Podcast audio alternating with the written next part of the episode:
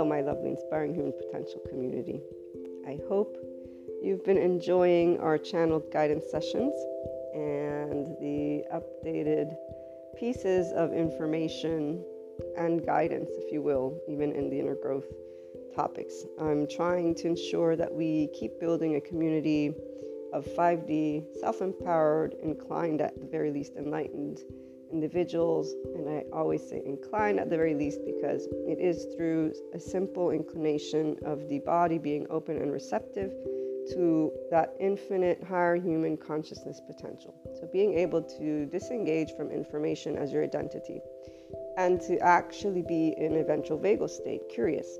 This is what I mean with inclined because achieving enlightenment in and of itself, for those who look to do it solely with spiritualism in mind, you go on a whole different journey because you have a certain type of uh, leader in mind, which would be somebody like a Sadhguru. So there are those who go out in the mountains in the middle of nowhere and they conduct that.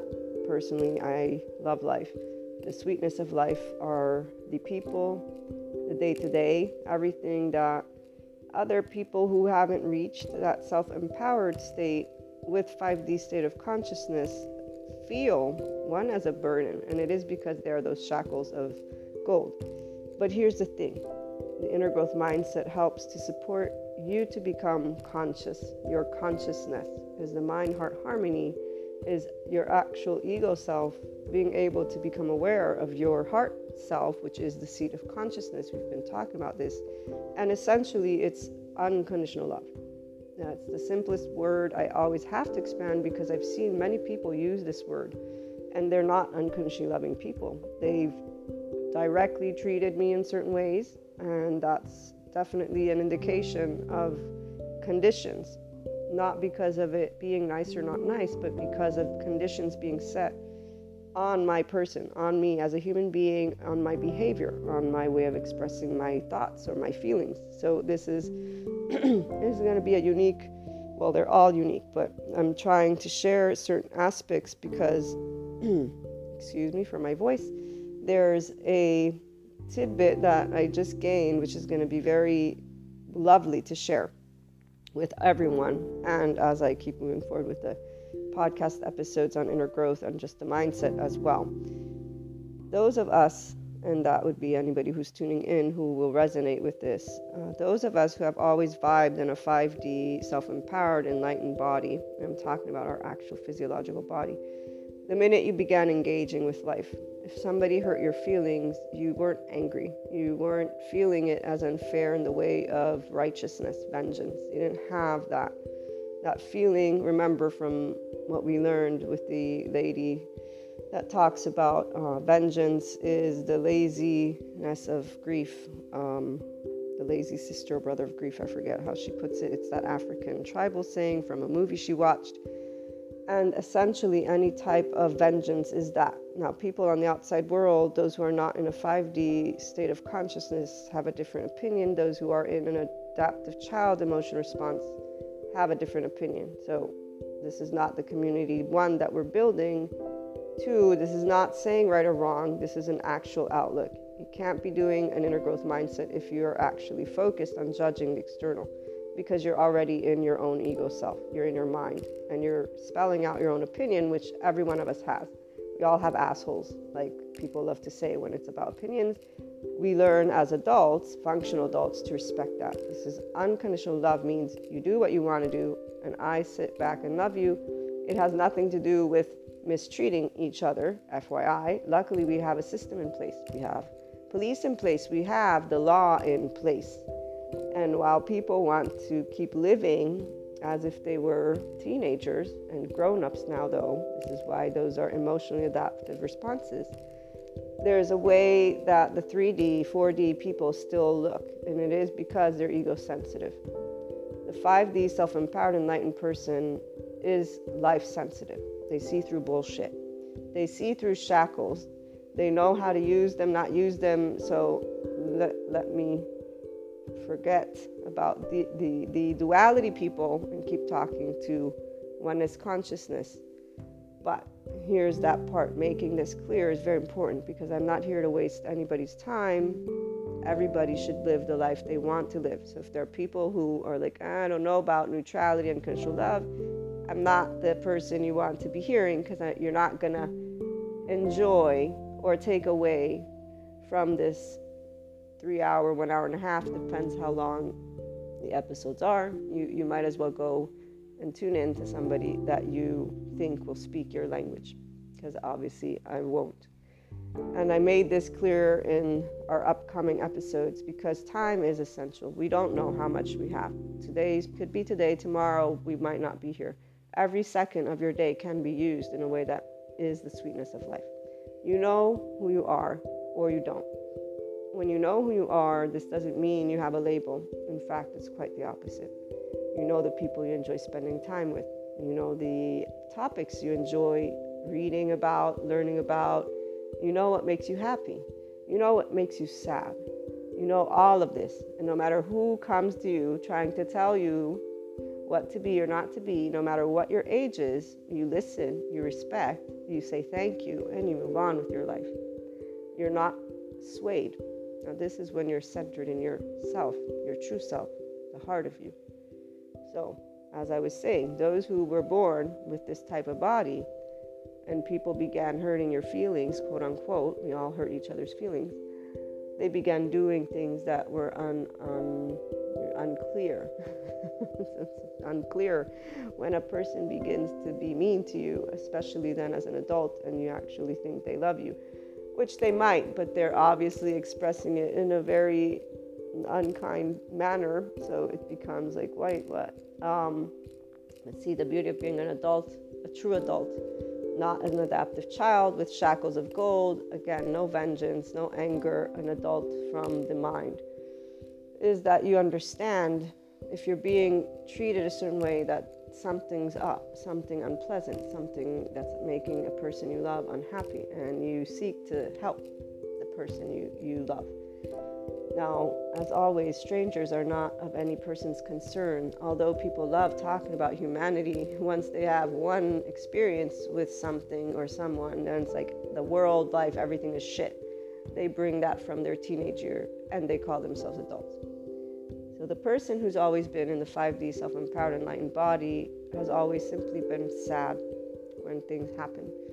And you've grown up, and potentially you're here with the same wisdom of a Sadhguru in your heart and your mind, and you're doing stuff. You're doing amazing stuff to bring the world together, to bring your family together, to keep on shining that rainbow, that sweetness of life. Because from within you, nobody ever, ever has taken away the love you hold for life because you're life sensitive, guys.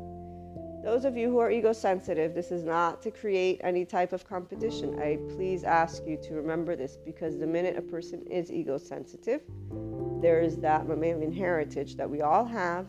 It's a reaction from within your body where you feel as if you're being quote unquote scolded. I'm trying to present this now because it's very important for our community to remember that inner growth is your journey. Your heart is your journey, and ego is not a bad thing. Some of us are more inclined to be life sensitive, so we don't have vengeance in our heart because we immediately see through the shackles of gold.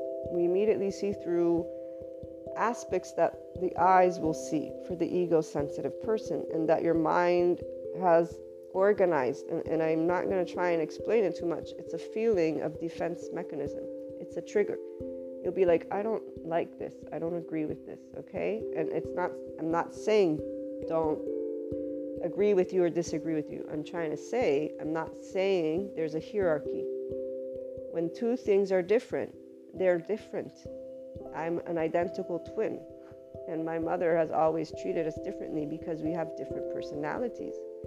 Each one of us has different personalities. We all have an ego self. That's the islands, and we're all an ocean.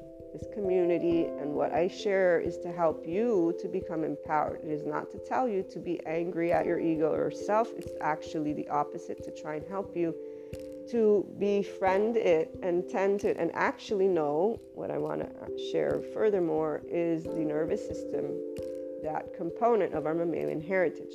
But I must differentiate for if there are life sensitive people, they have had a whole different experience and they continue to have different experiences than you do with ascension because they're not ego sensitive. They don't wear shackles, they see through them, and in fact, they're very irritated. Like when I start getting passionate, it's more of an irritation with the 3D, 4D community that keeps on distracting our lovely life, our lovely people, with aspects that will not allow us to come together in a sooner than later kind of thing. Okay, so the person who's life sensitive has an urgency to try and help. This is right now one of the balancing energies, guys, for the life sensitive people. It is to sit in your neutrality because while you may be tuning into your feminine energy, which is intuitive and can see very far, you are wanting to learn how to harness your masculine energy in an effective way because if you're going to make a change, it's about speaking to the very masculine energy, to the very system that you're looking to work with. So, to bring those charged states, individuals, and groups to harmony. For the ego sensitive person, it's on the other end. For the ego sensitive person, it's about stopping to live a life based on the ego mind and so those shackles of gold, this would be people that live by accident, meaning by default, by compulsion. Other people have you feeling happy or sad. Your work has you feeling happy or sad. You call a person toxic or nasty and you actually believe it in your mind. Now, your heart feels heartbroken. There's two different things. So, we're going to get to that. So the person who is still not disengaging from the material stuff is a person, anyone who's tuning in, and this is where you consider life ups and downs, it's because you're not your own one master yet, inner engineer, leader. You're not guiding or driving the chariot. You have not simplified your life to understand that every emotion and thought you feel is yours. And yes, there's a mechanism behind it, and I'm going to explain it to you in a minute. And here's the thing I'm going to explain it, and then I'm going to tell you where you can also go to get your own information on the psychoeducation stuff because it's amazing when you can empower yourself. The ego sensitive person, if you're not empowered yet, you're going to read that and you're going to create labels, which isn't going to empower you. Empowerment means you take the information you read and you know you can apply it because you're the owner of your body and the owner of the heart and the owner of the mind and we haven't even tapped into when you're in an enlightened state because you do see very clearly oneness consciousness and separateness consciousness. True spiritualism, not metaphysics, not the universe, not duality. I'm a Reiki master. I work with energy. I help people with it. I do tarot. You guys know this. I do Akashic record readings. And I love supporting the people that apply for the mentorship program model or just friends, family, whoever wants to be supported, whoever needs support, whether it be emotionally, physiologically, because physically I have people that come to me with pains. That is in duality. There's a whole amazing sphere in the non duality I haven't even tapped into yet because I am needing to get there. And what I mean by that, and this is a side note, it's the ability to disengage from the mind and to enter a Akashic field with myself, so to speak, and these attributes, particularly the energy stuff that I was talking about. It's very interesting. One day, when I have some more time, I'll gladly venture off into this territory because it really is fascinating to connect to the energetic spectrum that is what surrounds us. But for purposes of our topic, let me keep reminding you that those are all in duality. The universe, or excuse me, oneness, consciousness, life, source, spirit, as Kurt points out, is all. And in fact, if we want to label it anything, it's that darkness because it's it's a nothingness. Nothingness divided itself into two so that it experienced itself. So that yin yang, light, dark, which came first as a Sadhguru points out, when they first start yogi, like yogis on this discipline, they talk to them about light. As they advance, they talk to them about darkness. This made sense when I heard him speak that. because every person will be faced with the unknown, unexpected, unwanted when you are being nudged by the universe, by life, by source to choose the existence you are. And you will stay lost in unconsciousness as long as you disregard the nudge. And the nudge is not something that you see, guys, it's something that draws you to someone or something else in a pleasant way. It is not hell Anything that is unpleasant, any bond that you think is a must, you've created a karmic bond. Anything that you say can't get out of, you've created a karmic bond. You can physically pick yourself up and get out of any type of situation. Now, that you may say, but societally speaking, there is your first bondage of gold if you praise it and still actually use it as your gauge, which is what most ego sensitive people do. They are not certain of what they want. They don't even know. They're, in fact, undecisive. They have shared with me people that are in this place. It doesn't mean they don't know their personality, they don't know what they want in life. And they are consistently and continuously in emotion roller coaster rides. That's not pleasant. The body goes through stress, the mind goes through stress it is all self regulated if they choose to stop looking outside of them and understand that they are in existence. This is what we all are. Everything that happens outside, you coexist with. Now, if you're centered, so those of you who are life sensitive, you don't have the roller coaster of life on your back, on your head, on anything. You are as light as a bird, and I really mean it. And if anybody's triggered, again, that trigger is because your body hasn't had the experience. And the ego's saying that's not possible because you haven't had the experience. And in that very moment, your body's also remembering all of the roller coaster rides. Because in none of those moments in the past were you centered in your consciousness, in your heart, with yourself, in faith with yourself. The inner growth mindset is in three levels because of the realization of me without the psychoeducation, just the basic psychology from the past psychologists, not the updated ones, which is instead what I now have, luckily for us. But I already knew if a person can center themselves in their heart and look at societal, psychological, and existential components, they will find that the conflict is not an actual reality. It is a mismatch, it's an inner conflict because they must, if they want, find an inner harmony. If they stay centered in their heart, they will find that. What does that mean? It means, do you feel good about this or not? That's very simple. does it feel right or not right? Now, I know that simple is not the correct word, and I will have to always try to keep this in mind, even as we build a community, because there are new listeners that will tune in. Maybe I'll create a foundation course. I don't know. Uh, we'll see about that. But the reality is, I probably always just keep it in mind because my friends, my family are the ones who remind me, no, Maria, it's not simple. And so do the psychologists that share the level of the nervous system's reaction when a person's not self empowered yet.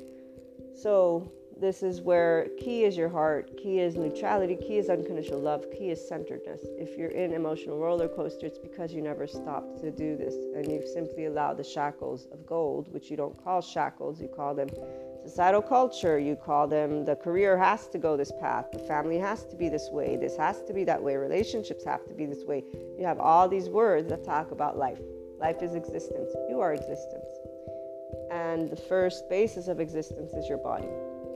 So, for the 5D self empowered enlightened person, you are as free as a bird. For the person who's ego sensitive, you are not yet free as a bird. You may be working through that part of the masculine energy to finally truly free yourself. This doesn't mean becoming an asshole, FYI. Actually, is the opposite. You're going to learn and or learning to become somebody who can speak your truth always calmly with loved ones and to talk about feelings and all these amazing things and enrich your life. Life, what is life? Life is sharing moments with our family. Life is sharing moments with our loved ones.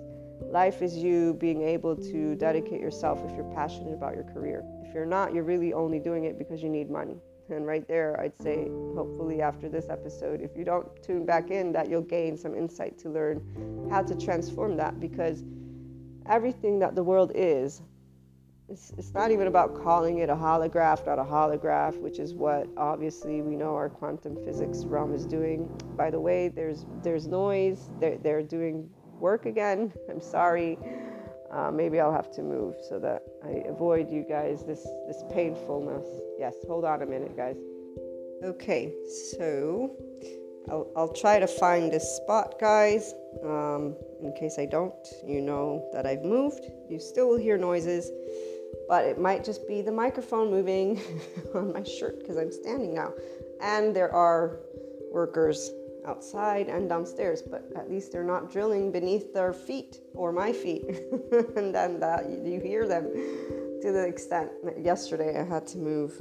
I think I was recording our upcoming episodes. Anyways, as I was saying, so there's two types of individuals tuning in to the channeled guidance and you are both obviously intuitive enough to the energies to know about portals and cosmic stuff right and we're learning about the balancing right now meaning i'm sharing with you the aspect of what balance is taking place you know what yours is and for those who are more in a I'm going to say feminine energy. What does this mean? It means that you've always been inclined to be intuitive, meaning you have the clairs active.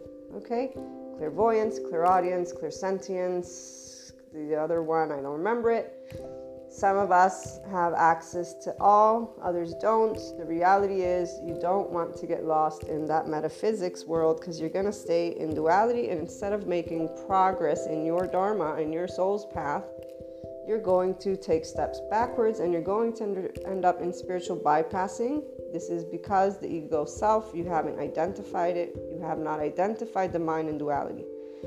And your experiences are affecting that because, of course, you're going to be perceiving different things. Every person perceives different things. I have many friends who are stuck, quote unquote. They're not stuck because nobody gets stuck. The soul, life, source, infinite always leads you to more. It's only if you see through, like the Seven of Cups, when you have many choices. What glitters is not gold. What you think is going to be better isn't better. And these cliche sentences for the masculine energy people, these are the things you are quote unquote falling for, but you're not falling for them. Our entire Western world, particularly, but even if we take the other realm of the world, there's a way that the body, you, are not aware of your own ego self. And it involves our nervous system's response. And I'm going to, for a minute, transition here because this is where it's very important. When I was starting to try and share with you what it's like to be a life sensitive person and you getting hurt feelings, quote unquote, you being in contact with those who are ego sensitive. I'm just going to let it be that way. Because we all have an ego, but some of us are not sensitive to it, okay? So we don't come at things from the ego, we come at them from the pure love of our hearts. And we don't understand, doesn't matter how old you get, why a person, anyone, doesn't know how to speak truth. You don't understand it, but you don't see it with vengeance or malice, and you don't see or feel it that way. So, whoever is saying, yeah, that's a life sensitive being. Everyone else feels it with malice, sees it with malice, labels it toxic, labels it manipulation, labels it things that, yes, our psychiatry community talks about. But here's why the body element. And I will always, always, and I have always basically been inclined to favor academia and subject matters that in time prove things to people. Because here's the thing the life sensitive person knows that life is never evil to itself. This is a whole, that's the illusion. The duality is the illusion, but it exists because that's how you get to choose. And I was a tiny girl, and I remember being presented God as a Catholic and understanding very simply what that choice was. If I'm asking you to behave as you would want to behave, my son tells you, turn the other cheek or forgive them for they do not know. If I say, I know what's going on and your best interest is always in mine, now uh, other people got caught up into the sin. But here's the part those are all ego sensitive people who started to label each other as sinners. So they all started casting stones. The life sensitive person never took away this from any religion that they had, anything that you've had in your life. You always saw the truth. The truth is always pure love. It is not anything else. And this is a feeling. Okay, I'm being very specific. So anyone who's like, nah, that, that's ego sensitive, it's not bad or good. That's your defense mechanism already engaged, your nervous system, in defending itself from life in and of itself because you've been given those shackles, those different labels, those different themes, and you also attached to them once you began living life as a teenager because that's exactly when you started getting the same type of behavior from your other friends and whoever it is, and you started to be now your own quote unquote self. It's the ego self of you, the personality that you were told you are and that you accepted and maybe elaborated on, and you kept moving forward. And you find yourself as an adult. So either there's adaptive children adult or there's functional adult emotionally. Neither one is necessarily in a 5D self empowered enlightened space. The life sensitive person has no vengeance in their heart for anyone, especially not the loved ones that has and holds sadness within the interactions. In fact, those are the most excruciating ones because they are forever they're forever in a space of love with the hurt. So let's leave that one alone because see that one it really makes you sad from the body. So, on a high note, uh, we're going to talk about how you know when spirit source, when you, your own soul, is nudging you to reach out to other parts of, because see, we are that ocean. And the beauty, once you're in oneness consciousness, is you always know you don't have an enemy out there. Not no person's your enemy. And this involves, as always, your loved ones because strangers, nobody's thinking about that as an enemy, even though people want to talk about, you know, nations. That's for another topic, not today and not right now. That's in the whole other topic, which I'm not even going to get into because I'm going to get passionate about that. Um, back to what I was trying to get at. Malice is not something you feel. You don't see toxicity. You don't see any of these labels. You're not a victim. They're not a victim. Your experience, your life, basically their life. And there's an interaction at play. So the person who's coming at life from a life sensitive has never cast the stone intentionally. I've found myself as a teenager at a certain point, once I got clarity, casting stones, and I was highly ashamed of myself because I actually did get the memo by God from when I was little and solely listening and thinking of source and all this oneness as God. Today I know it's infinite consciousness. Um, but yeah, that was one of my moments of true shame where I'm like, yeah, that was wow. And what, what accompanied shame was disappointment. See, in my book, a leader is somebody who empowers you. So see, Sadhguru is a leader because he talks about love. Love is not you do what I want you to do. Love is you do what you want to do, and I love you. Love is not something you own, it's something you lose yourself in, or it's not something you have. And then, furthermore, today he was talking about relationships, but he was talking about how some people say how to deal with, to- so the topic was how to deal with toxic people. And he said, you know, when you see something about someone, it's not about them, it's about you. You're the one who sees with your eyes, and you're the one who thinks with your mind, and you're the one who feels in your body. And is it pleasant or not? Are you choosing? Do you want to be happy in life or not? And he goes on to say if you think of the sweetest moment, the sweetest emotion you've ever had in your life. So, for you guys, if there's been one moment where you were in bliss, in, in love, in pure freedom of ecstasy of everything, use that as your baseline and keep bringing that. But it's going to be something that comes from within. So the life sensitive person understands this. The ego sensitive person is immediately saying, but that can't be because outside there's people, there's countries, there's this, there's that there. And they begin with the mind right there. The ego self is in the mind to create reasons why that's not possible. Our body is a simple chemistry and it's either in defense mode or it's not. So, one, before I keep going with Sadhguru, here's the polyvagal theory doctor. we're talking about control right now uh, in the courses I'm taking. And he is trying to share with his psychiatry community to remember the basis of a body. I'm going to drink some coffee one second. And he says, you know, when somebody comes into your office, if they are trying to control, this is because they're trying to gain a sense of, of control instead of being in a sense of predictability. The nervous system doesn't like the lack of predictability. Remember the attachment theory.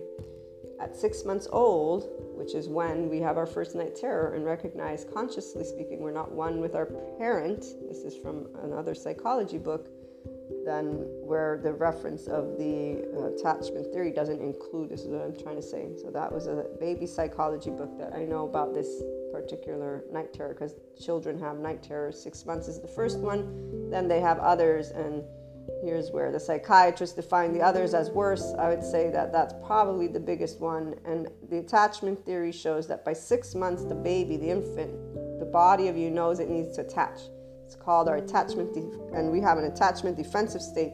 So you crying, the other three nervous systems responses when we look at what they're finding are collapse, submit, please appease, attach, cry for help. These are the nervous system's response to your household and they cause a chemistry within you. Your your chemistry within you, like Sadhguru says. So initially, your default network is not chosen by you. Your 10, 12 month self chooses for you. Your body chooses what feels less painful in your circumstance and for however it is that you are.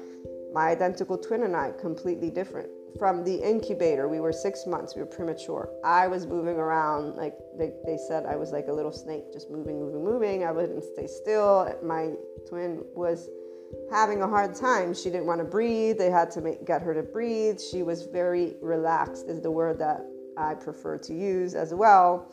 Others use a different word, and it makes me think because her second child, she feels very in tune with. He's very relaxed, kind of like her, laid back. So if you see my twin sister and I, or if you had known us as teenagers, yeah, completely different. And to this day, completely different. My twin sister is like the hippie peace and love. You, you know, she's like, even though it's interesting how with motherhood, there are things that I never thought I'd see come from her, which then leads me to recognize those traits. So she's definitely somebody who knows what she wants, but we have a mother who taught us to take ownership by her example because she takes the lead. We all learn by example. You don't choose this. Here's the part. First, before we learn by example, our nervous system chose how you would feel about yourself. And really, it's about life because yourself is that heart of you. We're all pure love, we're all innocence but we grow up and, and we grow up with certain feelings that we don't understand. When a person's locked in shame, it's not by choice. They began a life with that imprint. And a household that is very rigid will cause that. This is where the Western world has achievement based individuals because the parents are immediately socializing them. And it's very different. I'll always remember the Neapolitans allow their kids to scream, yell, do whatever because they're children. They are allowed that. They learn how to be respectful once they grow up. Some will complain about this, even the Neapolitans. I personally think a child is a child, let them be. And I've always found it quite, I actually suffer for children all the way through because anytime I'm seeing anything, I'm like, wow, you're telling another human being what to do. Like, that's just wrong. Um, this is the part, like, individuals who are aware of their own body, heart, mind. They don't want, nobody wants to be told what to do, but there's a difference when you're life sensitive and ego sensitive. Because the ego sensitive people are the adaptive children who will give other people, they'll cast those stones. You behave this way, and I'm going to block you because I decided that your behavior is. And there's no reason because you know there there are reasons for us to defend ourselves. It's when we're actually physically being endangered. Other than that, it's really petty stuff meaning two people and or more can decide to disagree as adults. But it requires a functional adult body on the other end. So let me get to the polyvagal theory guy. And that's not the case for the achievement based Western person. As Ram Dass points out, you're one up, one down. You're not in zero. Because your entire life, when you began life, you began to be socialized. Your parents had to teach you certain things. Based on culture, some things were more okay than other things. So, see, like me, I was able to scream, yell, whatever the heck I wanted, as long as it wasn't physically endangering or disrespectful to my mother in and of it, which did happen very few times. I got spanked but it was always because of either life threatening situation or having like really just you know driven her crazy so to speak and that's one example and i don't even remember why she was going to spank me but that story i told you guys about where i was three and i was like you can't spank me it's my body and she spanked me anyways and then i went on to make my suitcase and i told her i was going to leave her and here my twin sister went and hugged her while i was doing that and looked at her and said mommy I will never leave you. Right there, people will laugh, giggle. Beneath that is the nervous system's response, guys. We both had already chosen what we would do when we would be challenged. Mine was what I did, and I still do that. But my twin sister was that one. So, the polyvagal theory doctor is trying to explain, and in fact, he calls rudeness biological rudeness. There's no acknowledgement of the feelings, but there's a way that you respond. It's until you are not aware of your own body as it being the foundation of everything. So the term biological rudeness he uses because he says most people are not intentionally trying to hurt each other. It's a reaction. Right here, when I think of those situations where I've been in not not not nice situations, that's exactly what the life sensitive person knows. So they're not thinking of it as malice. There is no intent. You know when intent is there. This is for those who are keen with the full visibility, no ego. Because people in ego, I'll get to that after if I remember. The people who are life sensitive know that humanity is not your enemy. And you know that there is, you're really pretty clear about intent. Most of the time, there's no intent. Because intent to the person who sees all in a way of life is the actual action planned, pre planned, pre planned action in a very specific way. When it comes to politics, I'm a political science major with a master's in international relations and diplomacy, in case there's any new listeners. So believe me when I say I've studied the death out of this stuff. And it makes me very passionate because of the disappointment that then I became very clear on what I see out there. And they're not a Sadhguru, let's put it that way. So they're not life sensitive. Um, and anyone who's ego sensitive, by the way, is dumbed down because the minute you are in your defense mechanism is the minute you're not in your ventral vagal state. It's the minute you are disengaged from the infinite higher human consciousness potential of you, which means you're only going to use a certain amount of information. Now, you could regurgitate the whole Bible to me and everything you want. The minute you're in ego is the minute you're blinded to your own ego. And so that's about it. For the life sensitive person, it is clear you are in confirmation bias, cognitive dissonance. You have taken your own side, which is fine. You are not clearly, you're not in front of a clear mirror. You're in front of a very tainted mirror making assumptions based on your own personal preferences. That, to the life sensitive person, is very clear that it is not truth. That is bias. And some will talk about this again, taking sides we do not take sides. The people that are joining in day in and day out to our episodes here. So keep your assumptions aside. Just look at reality the way it is. For the life sensitive person, this is very simple because you're in your ventral vagal state and you're using your prefrontal cortex. So you are taking in the information that is in front of you in that moment and you are listening with open ears and you are going to tend to that situation. And see right here, I'm going to get calm again because I'm thinking of all the duality people that are in their egos thinking that they're actually speaking the truth as they mistreat another person or a nation or anything. And they also have the audacity to be arrogant about it, to think they're right, to think they're right and this is any charged state. And this is a feeling for those who are in the feminine energy that you are being brought to bring to balance. Because every day I keep feeling the collective in this spot.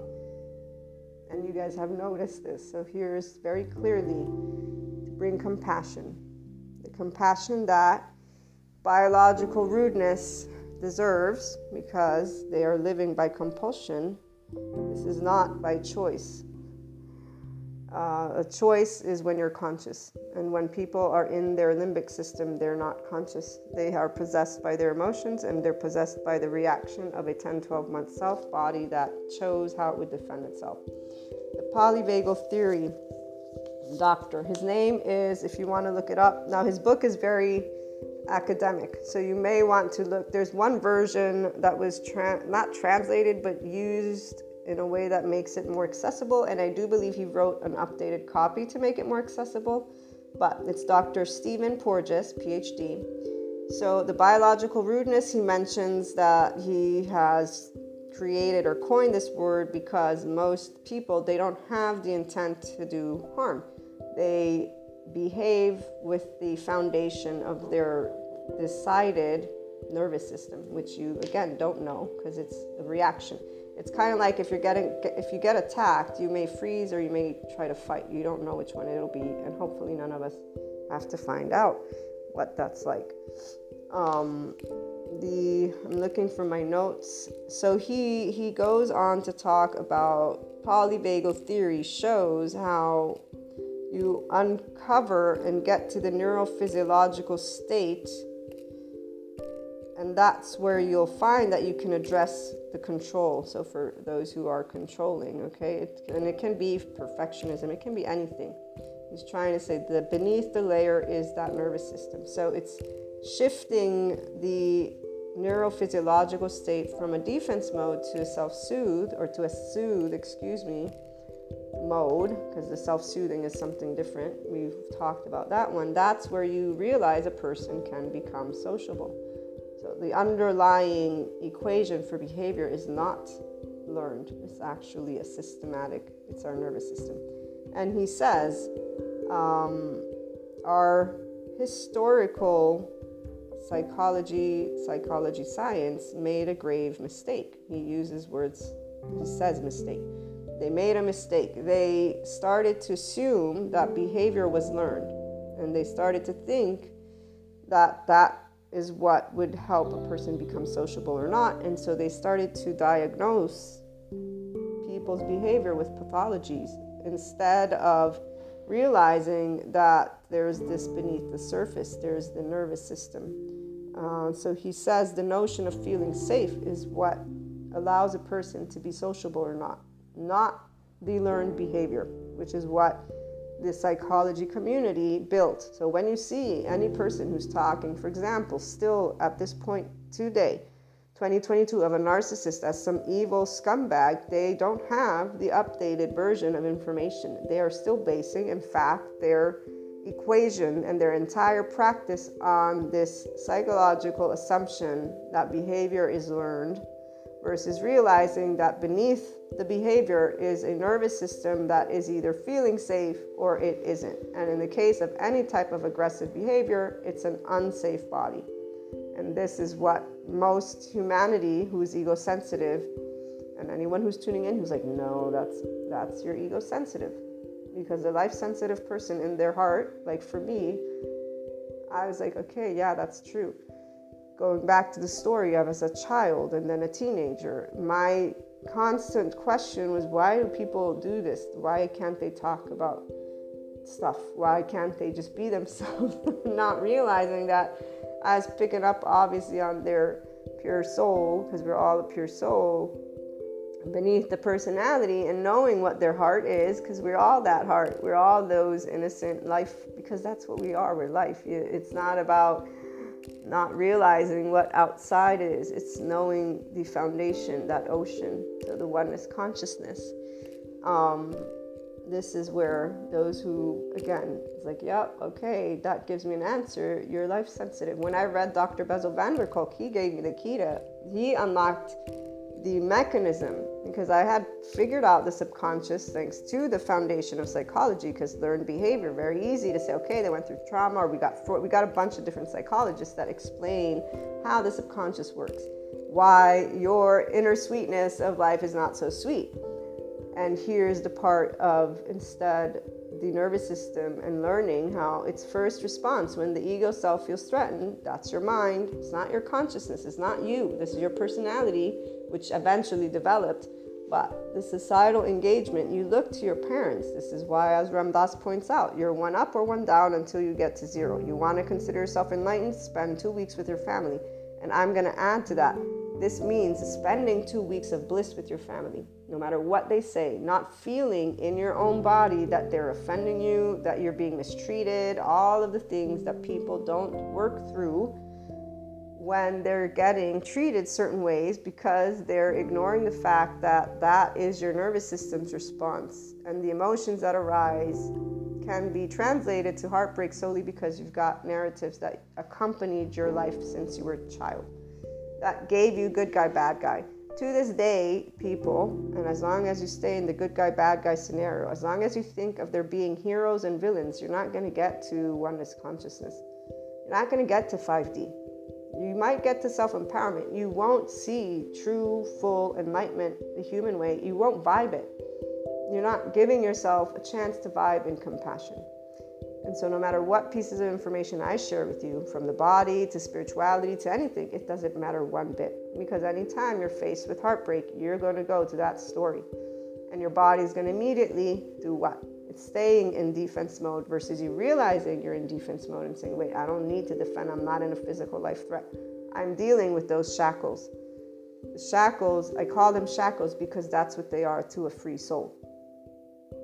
Whenever people that I love have been unkind, it's never been about malice or intent in my body, heart, and mind. It's always been something very simple, not wanting to talk about it. Not being able to talk about it eventually is what comes forth. And then the part about obviously it's just something they don't want to share, which means they don't want to share life with me, which means they don't enjoy each other and this bond, which means obviously we're not going to keep moving in a growth pattern together, for everyone shall invest their time in the way that their ego self, their body will call them to. So if you're not wanting to share life with somebody, you're going to keep taking those actions, which is also why, for those who are life sensitive, you know that that's not rejection. That's an actual dynamic that takes place naturally.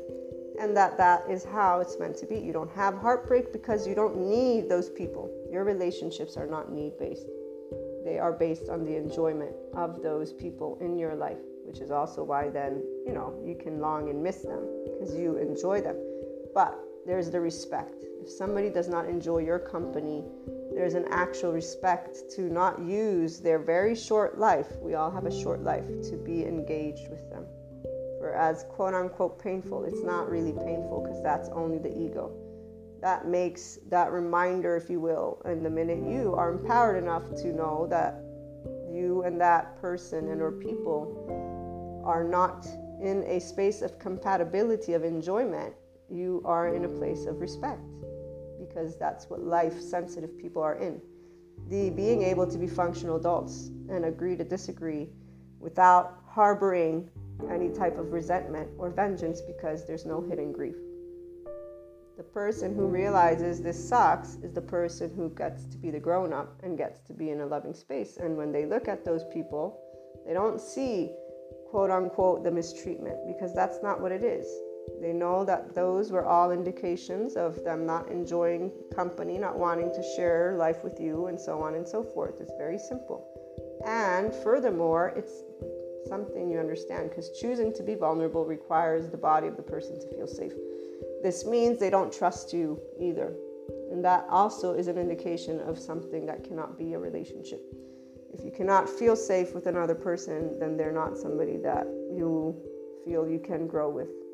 all of these elements for the life sensitive person is not a bad thing because they again do not depend on their relationships. They're not codependent on any of their relationships. Now whoever it is that's tuning in here that finds yourself there then again you're at peace with life with humanity. There's a sense of peace. You get passionate like i do because life is every day in a state of uh, danger and threat due to adaptive children and ego sensitive people. So let me finish reading to the polyvagal guy because I really wanted to get this out. Um, he goes on to say so, the mistake of the psychologist and the psychology science community. He says, we, our body, based on a polyvagal approach, the feeling the feeling of safe with another is not a simple learning question. Okay, so it's not about what you're shown by the external, because your household may not be safe for you, by the way.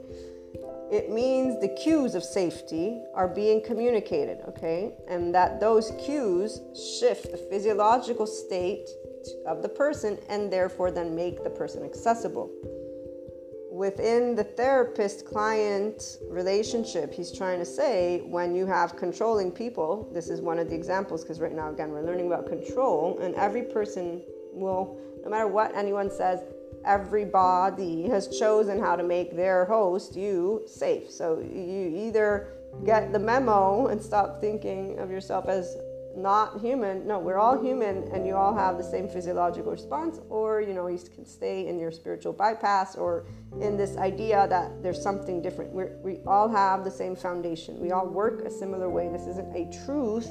This is something that will be updated. They're even still needing to update our brain scans or whatever they were talking about having to uh, change the way they have the brain laid out for their students because with MRIs and technology, they're seeing how it functions and there's different aspects that they're uncovering of how it works. So just FYI.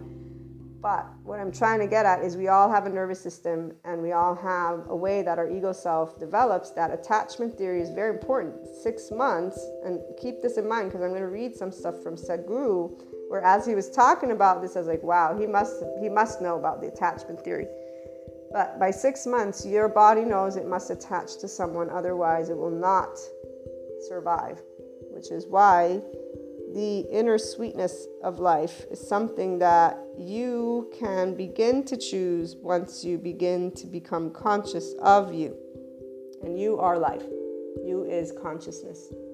You are not your personality. Okay? So, inner sweetness of life is all about you knowing that those feelings that oxytocin gene, that love hormone, it's in your body and it will be engaged when you're in a ventral vagal state. When you're in your parasympathetic nervous system state, your soothed state.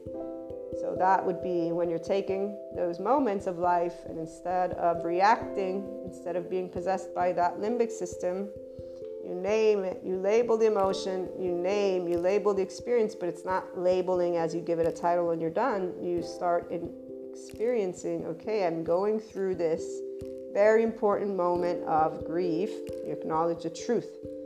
My ego self has been bruised, but you go steps further. The body element information is very important for my community. You want to keep in mind what I'm about to read to you.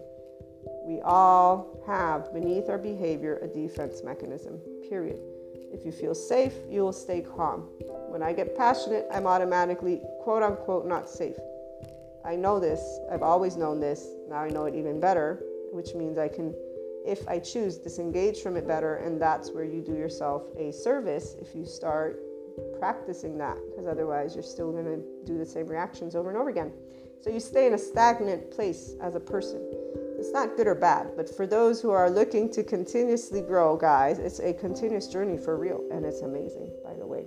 More you learn about everything, the more it gets exciting. So here he goes on to say for the psychiatrist, when you're having and dealing with a person who obviously will not make themselves accessible because they start to get hyper and he and, and you can tell from their voice because the voice is an indication of the physiological state. Our laryngeal or laryngeal and pharyngeal nerves are part of the vagal nerves.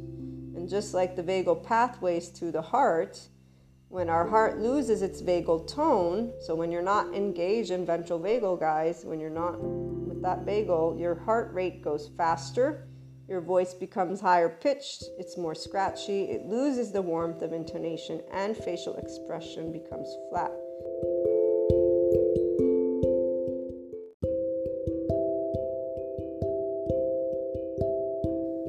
I think of this thing because my family, when I get all hyped up with them, I have this screechy voice.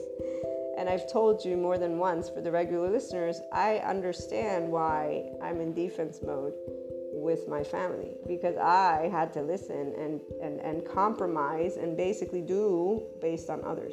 And I'm a person who owns my own body, heart, and mind.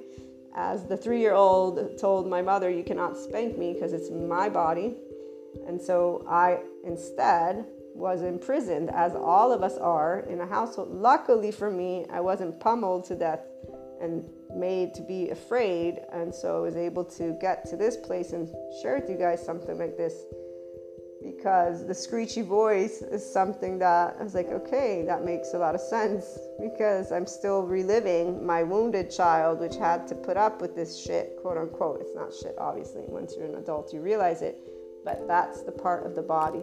Understanding that you are first and foremost your nervous system's response is very important to helping you to stop shaming yourself or being in a place of judgment with your behavior. Behavior is not learned. The learning comes after, quote unquote. What's at the foundation is did you feel safe or not in your household? And safety means a ventral vagal state. And none of us had a completely ventral vagal state because when we were getting yelled at, for something that was endangering, that is the first time we experienced the physiological state of shame.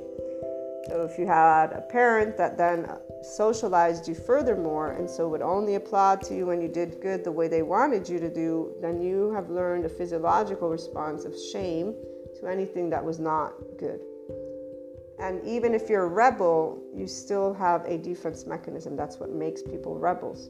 When people go out in any type of extreme, they're not seeing the truth. The person who tells me go vegan, I go, fuck you, excuse me. No, I don't tell them that, but that's what my mind thinks because I have the environment in mind and I ain't needing to go extreme to help the environment. That is a person who's regurgitating and has labeled and identified with some shackle. They think it's gold. Guess what? I'm a free soul. You do what you want. Let me do what I want. And here's that further step those who think they're being spiritual because they're following some scripture from some book they read. Because those are the if you are following scripture, you are not an independent thinker. Don't don't kid yourself. Stop thinking of yourself as independent because you're basing your whole life on scripture. It's not about denying pieces of information. These are two different things. And guess what? Every body is different. I know what my body needs. I listen to it. And I don't need to be told what to eat. I know what my body wants to eat. So, a person who takes ownership of themselves in a way of being a free consciousness doesn't have shackles. They see right through them and they get irritated, but they'll be nice about it when other people want to come they're claiming in some arrogant ass way to think they know what's best for you. They're also furthermore claiming to be some type of saint, quote unquote. And they are completely blinded by their own ego. Not to mention being biologic, that's right there, biological rudeness. There you go. So they don't really realize that they're following a scripture because they're trying to figure out how to live a life that makes them happy and they attach a label because now that they're conducting themselves as the mimic of a guru who is an actual guru or anyone who's the actual spiritual leader, this is where I would say most of those leaders sigh with patience and compassion, knowing exactly what's taking place, and they'll keep trying to share their wisdom in a general sense, not a one on one sense because obviously they, they probably don't have that time.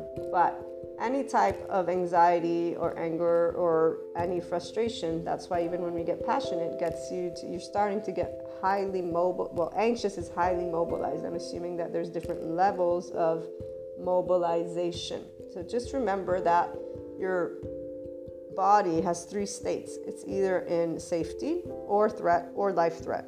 So, ventral vagal state is safety. The threat is the hyper aroused, which can be anger, anxiety. The life threat is hypo aroused, which is those who have apathy, numbness. Okay, and when you remember the different responses of our nervous system collapse, uh, submit, please appease, attach, cry for help, you actually understand the chemistry of each as well, at least in a very general sense. So, feeling safe with others is not simple learning, okay? People treat each other the way they treat each other, not because they want to be mean to each other. There's a way of them behaving from their nervous system that they're disregarding because the pop psychology doesn't present this to them.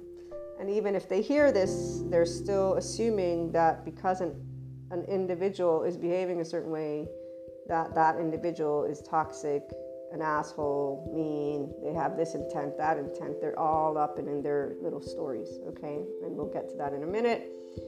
The other element that he mentions is about the psychiatrists being adults.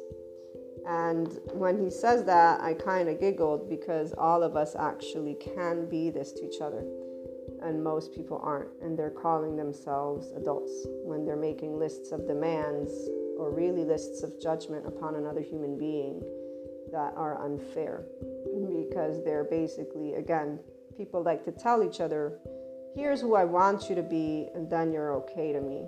Otherwise, I don't want you. So, those of you tuning in here, stop doing that if you still do that and start realizing that one, you don't have to be around those people. Two, you're nobody to tell a person who to be or not to be, period. Three, if you really want to set an example, set the example of peace, because that's going to save the planet, not choosing a side. People have different opinions. We all respect that. But the life sensitive person has one opinion. There is very some there's something very specific that we want to save, and it's what allows us to experience the sweetness of life. Everything else are all distractions. But hey, egos can keep living their their their stuff. Like nobody's gonna tell somebody, don't go try make that million, don't go try and have all those cars, don't go try and have, you know, you're codependent, really go have all of it. But while you're having that, if you really want to help the world, well, how about you remember that we are a globe? So we might as well try and work with what we got so that we can get going somewhere and just keep living life instead of picking fights and you know people again claiming that they're making a difference when they're not. They're perpetuating the very same unbalanced dynamic which would be unbalanced. It's very simple because people aren't talking about peace together. They're doing everything but talking about peace together. They're judging each other and picking sides. That's not talks about peace so when he shares with his psychiatry community, because he is assuming he's talking to mostly practitioners that are psychiatrists, even though he says whether you're a mentor, coach, here's what you want to understand. So immediately, if a person is um, acting in a way of wanting to control, it's not by rationalizing they're not looking, they're not hearing you. They're already in defense mode. Their body is in threat or life threat. It is not, that's it. There is no safety. If there's safety, then there's open dialogue. This is very simple, guys, okay? Get it in your head. Anytime somebody's not wanting to communicate, they're not safe with you. Doesn't mean you're a problem, doesn't mean they're a problem. The point is their body is not safe with you. Their tone's gonna show it, their experience, everything's gonna show it. So, you want to be enlightened, you want to be empowered, you want to be a 5D person, first thing is compassion. So you realize that obviously the reaction is non safety. Very simple. Two, you're trying to explain to them something isn't going to help anything because you need to back off. I didn't know this. Now that I know this, is very important for when I'm picking up cues from people's personalities in any context. But especially as the mentorship program is something very important to me, it's something good to know about the physiological responses because it's the ability to tend to the individual openly, by the way, because the body element is something that's integral. But learning how to express is important because if somebody is feeling unsafe, it's not by, like he says, trying to rationalize it. It's really about you you guys tuning in here to take a step back and evaluate. And, and, it, and I can't give you more than that because it's a case by case example. You have to be in the situation, but learn to sit with the feeling of compassion, learn to sit with neutrality and not to react. Uh, he's trying to say, don't react, sit with what is happening because if you get upset, he's saying you're going to justify your reaction, but your reaction is not one of the adults. Your reaction is going to be a, a quid for quo. Instead, he says you don't want to result in a quid for quo. And the minute you are experiencing rude treatment, because he's talking about when people get mean with you, because it can happen. Like with those people again in my life that I love, the life sensitive person again knows this is not personal in the way of that person being mean. There's something beneath the surface, and it's an indication of a defense mechanism. So you don't respond with aggressiveness. And in the moment, you are enabling someone to treat you like shit, quote unquote. Because here's the ego sensitive people who stay in 4D, they keep staying there. They don't realize that nobody's treating anybody like shit. Any person who's misbehaving is in defense mode. This is what I'm trying to help you to get very clear on from their body, their nervous system. Okay, so he says the minute you are accepting, so to speak, this behavior in a safe way, obviously, guys, so let's be reasonable here. It's never about physical endangerment. I know I'm better spell this out just in case there's anybody new. We're talking about conversations and situations that are exchanges that happen regularly between loved ones all the time. The empathy is immediately there when you're able to sit as somebody is being aggressive towards you, knowing that the body is involved, so that reaction is a lack of safety, is key to you knowing not to respond in any way, shape, or form. And not to rationalize because they're again not listening to you when the brain is on anger, anxiety, or the hyper hypo, they're not listening to you. They're dumbed down. I'm going to say it, but not because they're dumb, because they're actually defending their body already from you. And they don't want to talk to you or whatever it is, okay? They're maybe yelling at you. Doesn't matter how good or bad this gets, quote unquote, in the safe space. So we're talking about exchanges of dialogue. So he says this isn't about empathy because you're already empathic if you're allowing a certain type of situation to happen, if someone's yelling at you and you're listening. It's about uh, respecting the biological rudeness of the client for what it is. So it's really just knowing that they're reacting out of defense. Even the ones who are, if we want to bring into the mind the malignant narcissist, those have intent, as it's been explained. But that is a defense mechanism of that person that continued to develop as they grew up. And so, still, the person who's life sensitive will know this. They will know it from their body because it's not a physical life threat. This is an exchange. Vengeance is the lazy brother or whatever of grief. So it's, it's that. To the body, they, they know that that's grief being presented in a certain format. So you learn to be compassionate as you are in this position of being um, treated a certain way. And the adult person tries to be supportive and present, which is exactly like when I found myself in that situation that I tried to do.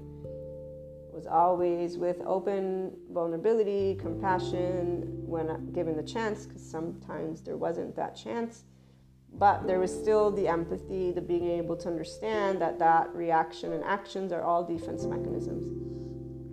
And even when I've met the intent to get out of something, because it's happened at least twice in my life, I knew I could empathize and understand why the people did what they did. Obviously, from a personal perspective, so from Maria's perspective, there's a different way that those things could have gone because there's a choice always in, in what you do. And the intent to inflict suffering upon another is not something that is actually going to sit well with any person's heart. Those people, in fact, are not happy people. Uh, they're very miserable people. And it's unfortunate because all of our hearts know when we've hurt someone. So, if you remember the episode where we're talking about self forgiveness for people who actually have hurt and you know you're still hurting someone, self acceptance, self forgiveness, knowing it's not your fault, you had a defense mechanism, you still might have one in play. Learn about it, work with your inner uh, ego self, work with your nervous system. Get yourself to a sense of safety in your engagements with people so you can stop yelling at them, being rude to them, the biological rudeness. Stop using societal chains, stop labeling humanity, stop labeling yourself you're an adult now. You don't need to be taught what it means to be nice or not. You, you could have started to simply be nice on your own, but you know, again, teenager, different stories you're watching, different assumptions you're making, and most people are ego sensitive, not life sensitive. Because your first nervous system's response to side engagement got you to follow a leader. This begins with your parents, and you attach to someone. If you were life sensitive, you didn't you actually reacted very differently. And those who are that know unconditional love as you're tuning in here right now. Again, I don't need to explain it to you immediately. You're like, yep, I know humanity's not evil. You've always known this medieval evil shit. Is that's what it was. Like in my heart, I knew this. Then I now as an adult, I can say it. As a kid, I didn't have the ability to say it because I was being taught it. I don't feel that I'm trained either, by the way, or that I was repressed in any way The system exists for a reason. We need to learn first how to live. So now that you know that on the bottom of that is your own nervous system that said okay or not okay, and that you're feeling it's either stayed in zero where you know your worth, your acceptance of you. So you're okay with being yourself and all the imperfections, not as a rebel, not as an arrogant ass, as somebody who can actually smile and say, Oh, you don't like me. Oh, I'm sorry oh, I didn't know that this is what we were dealing with. Let me, hi, bye, thank you. You gracefully and with respect thank the people and move on in a way that is not, again, hurt, malignant. There's nothing that your ego is holding on to because your ego is not even involved. You didn't build that relationship based on ego, the life sensitive person. Anyone else who may think fair and fair, no this, no that, that's ego sensitive. It's not good or bad, it's a different place to be. That's the masculine energy, and that is right now what's very key for humanity to stop utilizing because the heart has the truth. The truth is, as the functional adult in their ventral vagal state, because that's where the heart is at. When it's clear and safe, it actually has the ability to function at its optimal as well as the mind with no assumptions but just the information that's coming in in the moment now and that's what makes those people transformational leaders because it's in the now that you're going to move to tomorrow not with the past which is instead what most people do. They function based on their history which attaches you to that. So yeah you're going to repeat cycles over and over and over and over and over again that gets quite boring for the person who sees more, which is where we're going to head. That lovely having inner sweetness of life, so no more shackles. And those who move forward, and you're moving forward now because the lovely infinite spirit, consciousness, universe, call it what you will, this is that ascension stuff, guys. When people talk about 5D, it's an actual thing, but it's not a thing in the way that people think it is because heaven is from within you. And this is why I still remember that piece of information that I read that said most people will think the world is going to shambles. The 5D person will know that's not the case. And some of us are there. We know that's not the case. We know that we're leading ourselves to next transformation. It's natural for any person to be in a place of unease because things are changing around them. But here's the thing 5D doesn't, life doesn't change, the existence is always experiential, and that doesn't change because it's like air. I've, I've compared this to you more than once or shared this comparison with you. The essence of life is pure love, it's pure flow, it's pure innocence, it's, it's, there's no fear. There's opinions of where life could be. Those are two different things. There's no fear. Because the other thing is that life, which is what we all are, will always go towards life. Death is a part of a cycle of life. And so, if, let's say, the majority of humanity doesn't awaken to higher consciousness, that means that that's the choice of that life expression. I'd finished my coffee, so supportive and present is what the person who enters their inner sweetness of life is. You're able to be treated certain ways, not because you're a doormat. The people who think that are still ego sensitive, okay? And we'll break that down in a minute, maybe. But the person who's life sensitive knows, and now you have the biology, the physiology of why a person will behave the way they behave. They're not in a safe space. And so, if you're going to be supportive and present, this doesn't mean telling them what to do. It doesn't mean you being right. It doesn't mean anything except for you being sh- quiet, respectful, and then you decide. Now, obviously, none of you guys are counselors, mentors, or maybe if some of you are, then this will help you. If none of you are in your own interrelationships, what you want to do is understand this. And then here's the other thing because it is about making your life amazing the inner growth mindset to try and help you to get to your well being. Because I've told this to more than one person that comes and says, but how, but this, but that. And I'm like, it's very simple. You choose your relationships. Once you're grown up, you can even choose to disengage from your entire family. Nobody's going to say anything except for you because you're going to be the one who's going to decide based on your shackles if you still have shackles.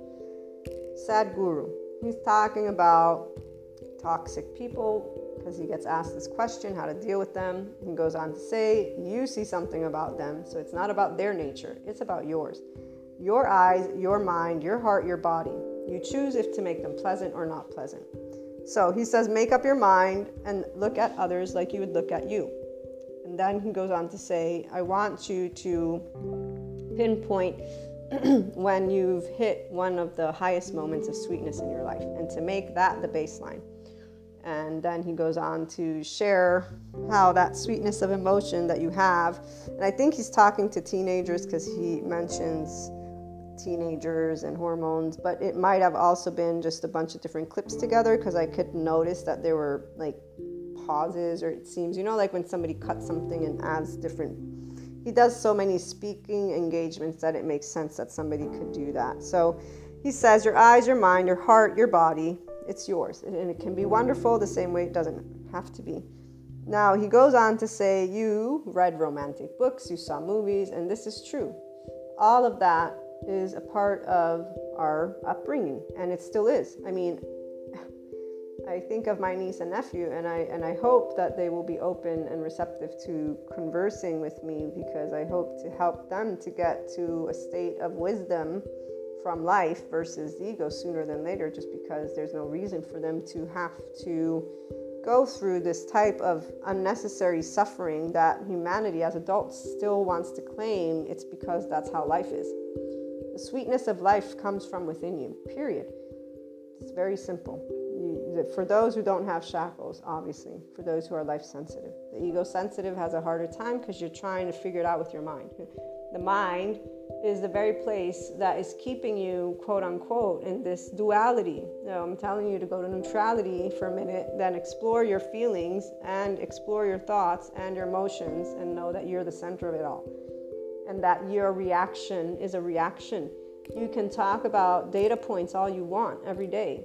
I think of data points when I think of the world and the economy, I laugh. It seems like monopoly. This is why the whole holographic principle, I don't think it has to be that way. It really is people keep talking about countries as if they must go and conquer land versus realizing that nature grows without any conquering. Like, dude, do you not realize that humanity began thinking, began asking why, began doing stuff, and they began finding answers for it? Plain and simple, societal culture. And there's another book you want to read? Let me see. I think I have it here in my library.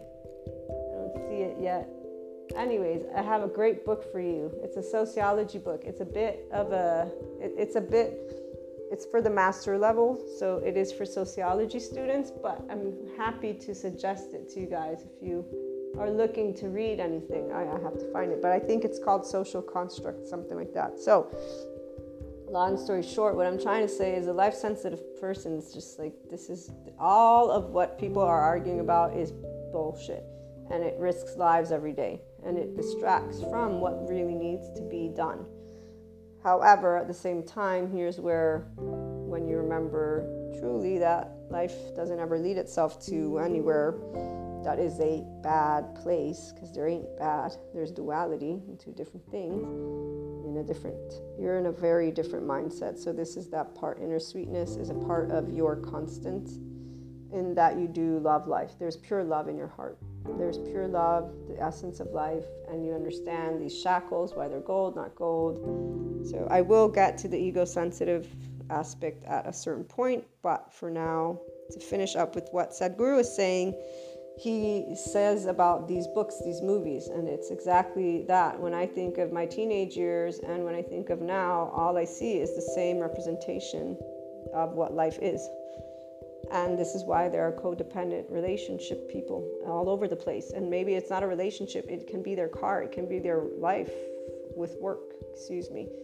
They're codependent because, in the absence of those things, those items, they would not be in a state of whatever that is because they're not even in a state of bliss with that. They're in roller coasters saying that life is shitty and ups and downs and using cliches. They're teenagers that are adults, adaptive, emotionally children. But here's the answer to why this, this doesn't become clear. So let me finish with the message here. You see these books, these movies, they all talk about, you know, romance and or relationships and so life is thought of as relationships.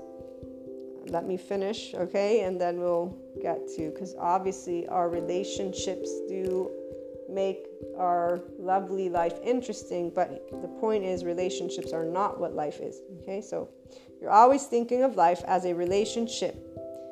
This is what he's speaking, okay? And then he says, You didn't have a relationship before you're born, or even, you know, even with your mother before you were born. And he says, And I'm going to get crap about this. And as he's speaking this, I'm like, Yes, I've personally, since I was a child, I've been aware of this aspect. And I'll share the tidbit in a minute. So he says, You don't have a relationship, you have an existence. Relationships came out of your needs for survival.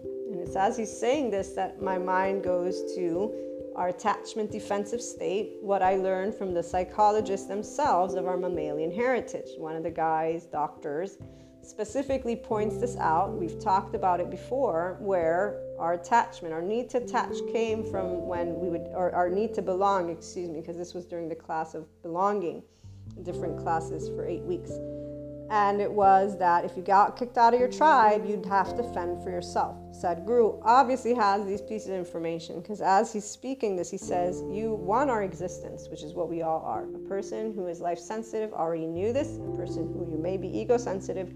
You are life means you're an essence of life. It's your feelings, it's a lot of things, it's not one note. You trying to identify it is simply the mind not understanding. Life is your existence. You have the human elements. Yes, your upbringing, your framework. That's part of how you contemplate things. That's part of how you make sense of things. That's not what you are. You are the feeling of pure love, of pure bliss, of pureness. And you can even associate neutrality because at the very beginning of growing this awareness, your ego self, your mind wants to still understand. If you can allow your body to go to neutrality, you allow yourself to access your infinite higher human consciousness potential and you start to self regulate. You can achieve self empowerment. You can achieve a constant 5D state, which is you consistently in compassion physiologically.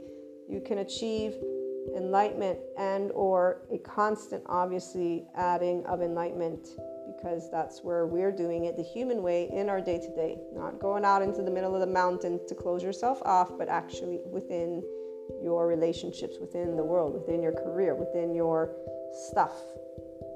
And that's what it is. It's stuff. That's not what you are though. So relationships came out of your needs the basis needs of survival. It is because of needs that relationships come to be. And you either become conscious that you are existence or not. Now, the peak of experience that you have held ever, when he's, he's talking about the sweetness of life, keep that as your baseline and then consistently allow yourself to build upon that. So, relationships right here, they are based on needs. In fact, before we are born, we don't have that. And even when you're born, when you look at the attachment theory, six months is when you will attach to whoever tends to you. And he adds, when he's saying, parents think that their child goes to them, but if you give your child to somebody else, they will attach to that. It's a basic survival need. And they will, this is true. The reason a parent will be, oh, this is mine, this is that cultural being taught, but it's ego based as well. This is possession. This is not right or wrong, you guys. Love is always present. For that is what we are. But here's the thing that presence is not selective. Okay? The only thing that is selective is the aspect of duality, which is what the ego self, the mind is in. So, person who's a parent who's triggered, and, and again, the community that we're building, I'm pretty certain none of you are that, but any person, and I've seen the triggers, I know the triggers. This is where, again, the minute you are life sensitive, you know when a body is being triggered, which means their ego's been hit, which means their belief's been hit, which means back off because they're already defending what their one truth is. No, that child is mine. I love them. They know who I am. This is our relation. This is what makes this relationship special. This is what makes my life special.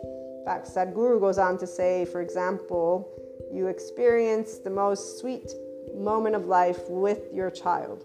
Then keep that as the baseline. But he says, but remember, it's not the actual child. This is a feeling you have.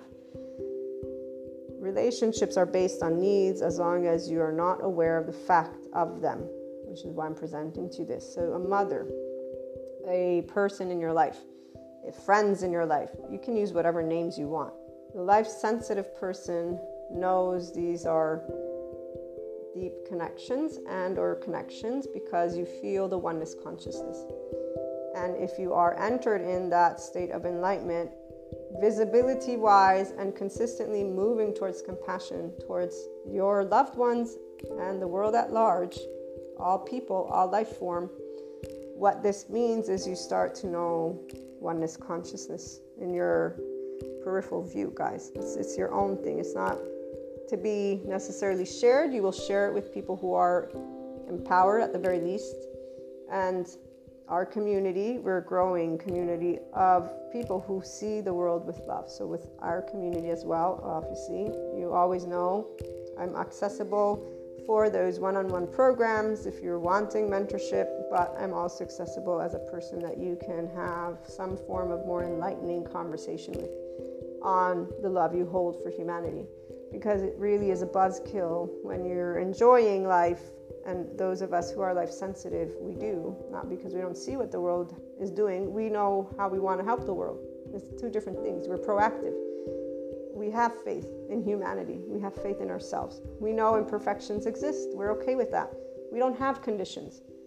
you would ever say, I don't like you, I don't want to talk to you ever again. That doesn't come out of your mouth. It doesn't come out of your heart.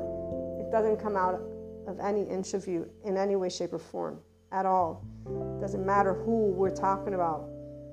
It's something that doesn't exist in a 5D self empowered, enlightened body, guys.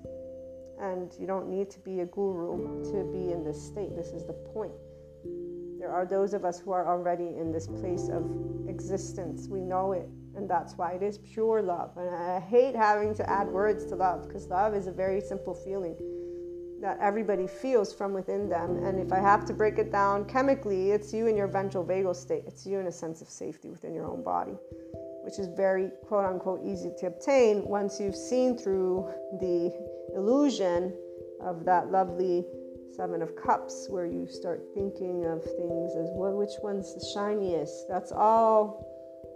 If somebody dies tomorrow, none of what they have in possession is taken with them. Not their title, not their, their, their they become unknown, quote unquote. They stay with the loved ones, but they are out in the in the unknown. They're gone. the inner sweetness of life is your everyday. And relationships are not what guide that level of love. It's different. So, one, our soul connections, because I'm talking to a group of people that know this, right? We talked with the alchemist, and where she shares with us, but so does a Sadhguru, and so does that one other science guy that's very, very old, and I don't remember his name, but about the us being a dimension within.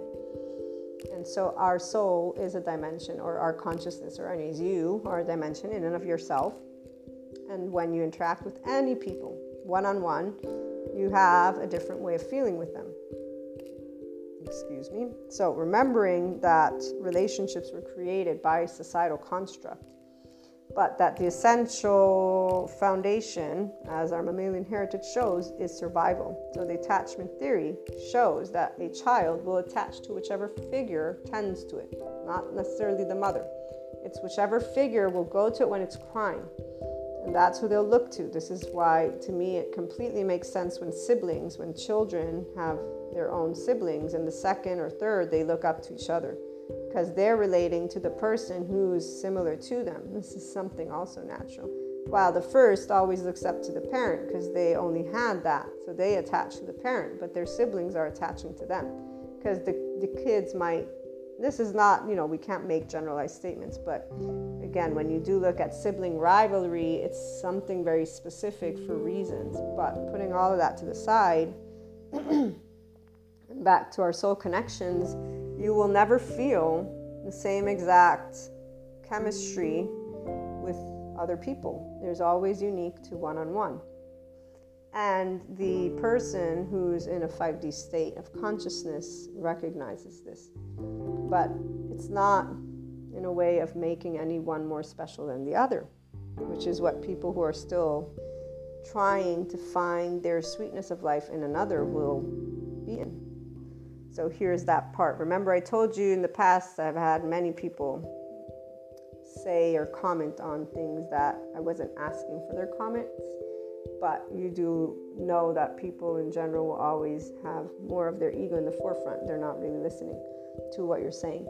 So you get used to that, one, for the 5D person and it's not in a bad way because again your personality their personality you're exchanging it. So it's it's something that you know is natural. Of humanity to exchange their opinions but it's funny when they think of themselves this is the part of when you meet people who are ego sensitive and in spiritual bypass. That's the minute you're always going to cringe because they're doing something in a way that is arrogant and pompous, and they're thinking of themselves as enlightened. They're not saying it, but they're actually feeling it because they're schooling you.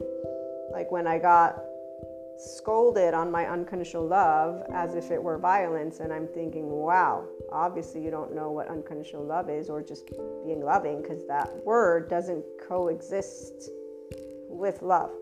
Violence is an act of aggression nowhere is somebody who's being sweet an act of aggression. It may be, what's the word? Maybe an, an, an, an even imposition, because it is true that somebody can feel it as an imposition, but an act of violence means you think you can't defend yourself.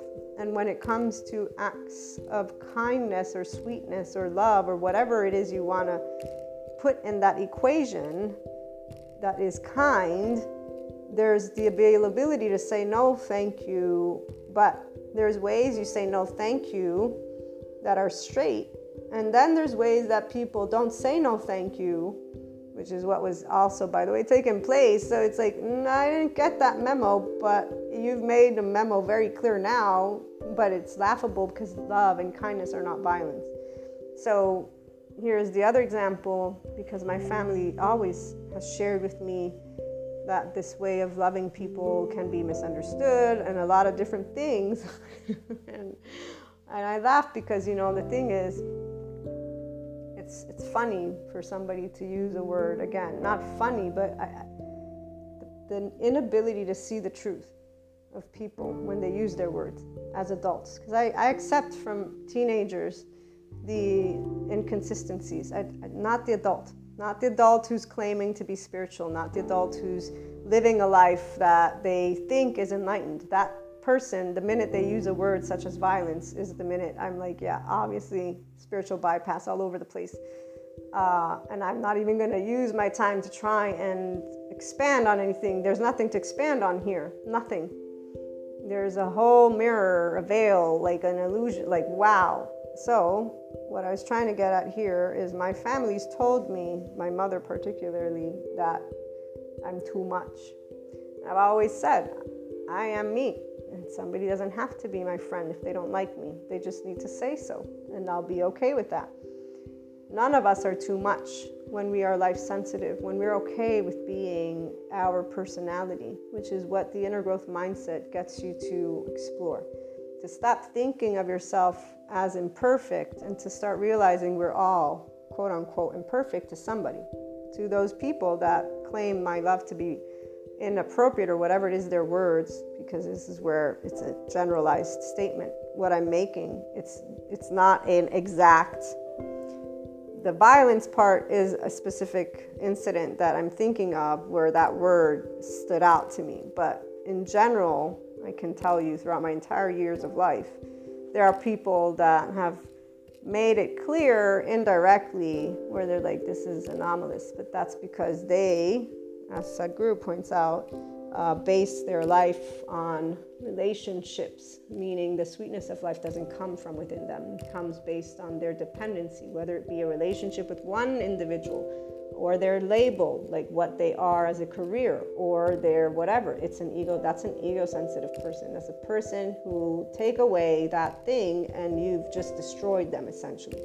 Not in the physical sense, in the emotional sense people who have not mastered their own body yet, because it's your body, your nervous system, and your mind. So you haven't started to engage with self compassion or compassion in and of itself, but you're in judgment. You are in your limbic system. You're going to be in your temporal junction. You're going to be in the ego with the suffering, period. You're not in neutrality. So it's not a wiggle room thing. And however people want to break it down to you, if they're not in spiritual bypass, they will tell you the same thing in a different way, but they'll say, yeah, you're in the driver's seat.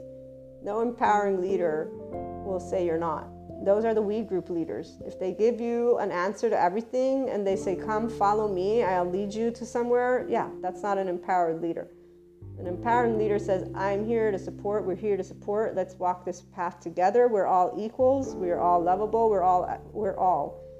That's empowering leader because they're actually life sensitive, by the way, as well. So anytime someone wants to talk about an act of kindness as if it's an imposition is when you can tell that that's an opinion in and of itself, which is why it's automatically, what's the word, one sided because two sided means here's me and here's you. And here's what I'm asking. This is my way of loving, and I see this is your way of loving. And they don't match. And so, because of this, my request is that you disengage completely. There's a way for people to be clear, but clarity only comes when people are calm. To be calm means you must be centered. To be centered must mean you know about your own ego and you know about your own choices, and that you know you live in a world with others. This is what it means to be a functional adult. You don't react, you actually can stop, sit, think, and respond accordingly. It is something that you choose to do, and it isn't something that we get taught, even though now we are getting taught it. But There's a lot of different things we could say about that. However, for purposes of what we're talking about and you being able to tap into that inner sweetness of life, these are the opportune moments. I responded with thanks to those attacks because I respect, because the attack simply made it clear we disagree on modalities. That is all. And disagreeing on modalities of love is not a bad or good thing. It is. Understanding for me how society works with the shackles of gold is very clear. They are those types of people, period. I am not. Those who are free souls do not engage in that.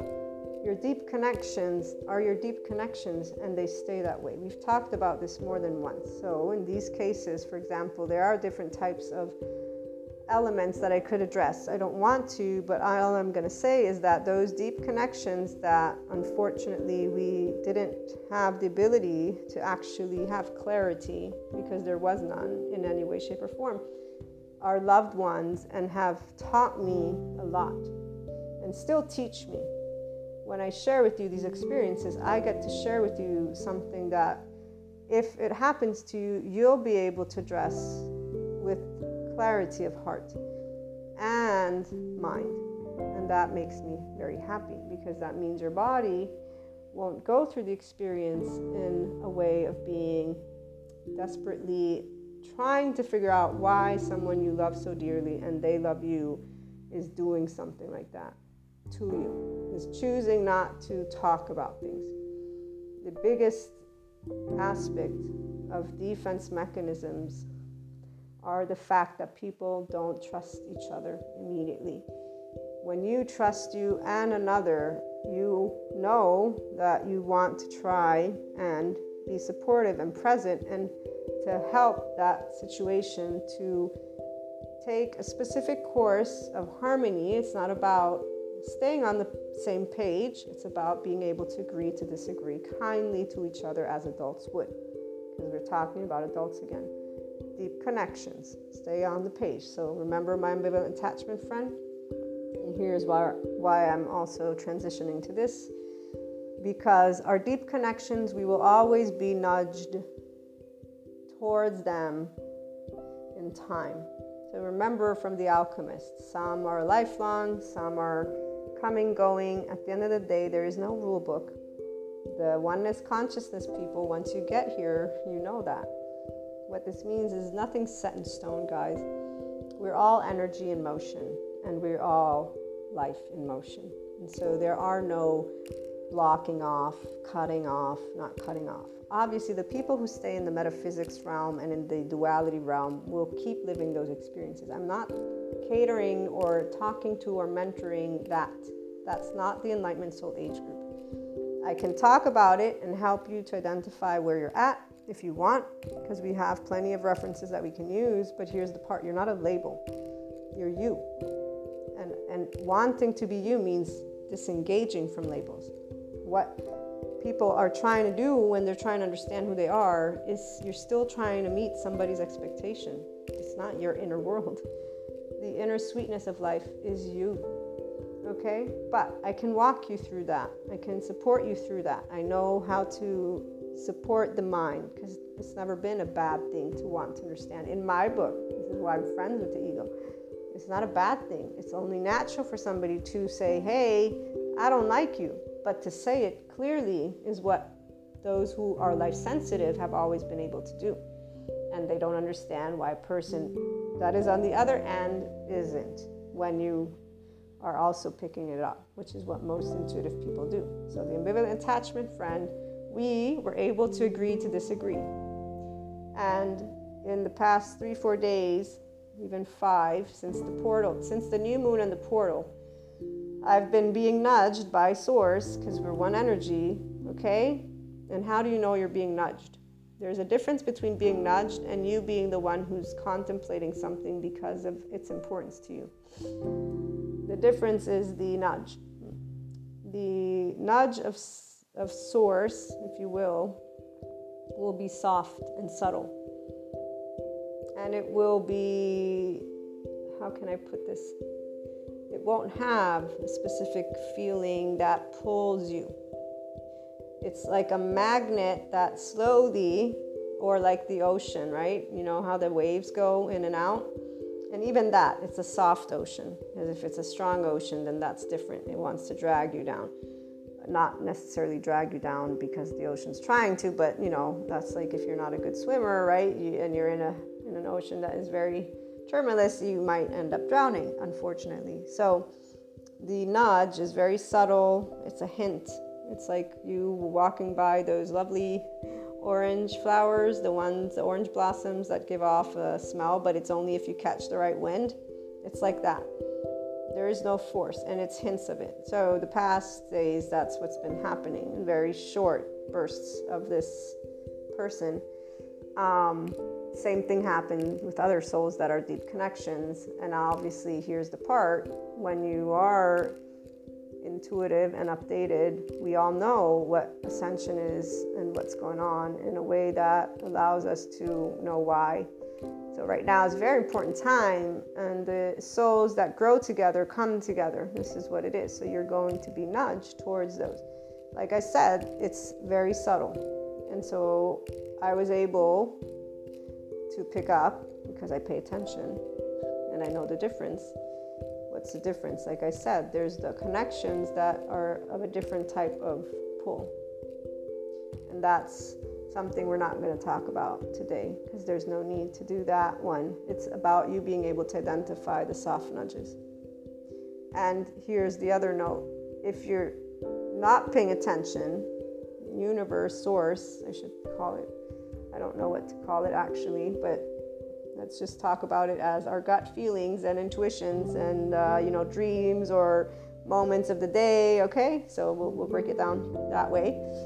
It'll keep coming and coming and coming. Like with the one friend that I'm friends now with, that is the woman who was with my teenage boyfriend. They cheated on me and then they got together and they stopped talking to me, that whole story, so that I'm going to get to meet up with her daughter. That person throughout the years of our entire, once I began being tapped into this place of uh, infinite consciousness with the 5D stuff and the dreams, with in this case with her, because my peers would say, no, don't do it, no, don't do it, because of that societal label that they had. I didn't have it. I didn't have no problem being friends even at, right after what went down. They chose not to talk to me it wasn't the other way around. I was ready to say hello. We were crossing, we were walking the same street, and I was ready to say hello. And she turned her face. So she turned her face to not look at me, which made me know, okay, she doesn't want to talk to me. And when I told the story to my friends, they're like, How would you want to? Why would you want to talk to her? Why wouldn't you want to, you know? And, and they use this expression in Italian, like, which is where you would drag somebody across the street. And I'm like, why would I do that? They didn't do anything wrong. They, they, they fell in love. They took a person that wanted them back, anyways. Like, there was nothing wrong with what went down. The only thing they could have done better was just to be honest about it. But the part about being honest requires a person to have confidence in themselves you are only confident in yourself if you're centered in yourself. And right now, I'm talking about being able to be in pure love, genuine, and not afraid of what judgment comes your way, which is where being yourself with your imperfections is not about being an asshole. It's about being able to say, This is how I am. I'm sorry you don't like it. And sometimes it's not an I'm sorry, it's like, you know what, fuck you, screw you. Not in those ways, but sometimes it can become like, wow, how dare you say that I'm an ugly person being able to stand up for yourself in a kind way with a slight hint of fuck you is, you know, at the end of the day, sometimes gonna come out. It's not because you judge the other people, it's because you respect, you're respecting yourself. And respecting yourself is something that society doesn't teach you to do as an adult. And luckily, with the ventral vagal state and the polyvagal theory and attachment theory and all that other stuff, humanity is getting an, a 101 on how to actually be in zero self worth and to do that one day. To be able and neutrally say, fuck you. You don't say fuck you, but you're saying, I love who I am, how I am, and I'm sorry that you don't like me for who I am. It's great knowing you. Sorry for having wasted your time and obviously my time because when you realize the lack of, again, appreciation towards the genuineness that a person is. We are always that, every one of us. This is why it's not a competition. Relationships, when they're not based on needs, are not competitions. Let me specify, because there are differences. Those who are ego sensitive don't have relationships based on just the pure joy, they have them because of needs. And so, anytime there's hurt feelings, there's hurt egos. For the life sensitive people, like in this case, they're walking by, I was ready to say hello because I had no problem with them. I have no problem with love. I was happy that they were happy. the way they went about it, they could have done better. But you know, it's hard for people apparently to be honest with each other. Yes. And it's not about treating, again, or being a specific way. Actually speaking, hey, I, I did this because this is what I want in life. But that was teenagers. So I was like, ah, emotionally immature can be part of it. Now there's adults, they still do the same thing that they would have done as a teenager.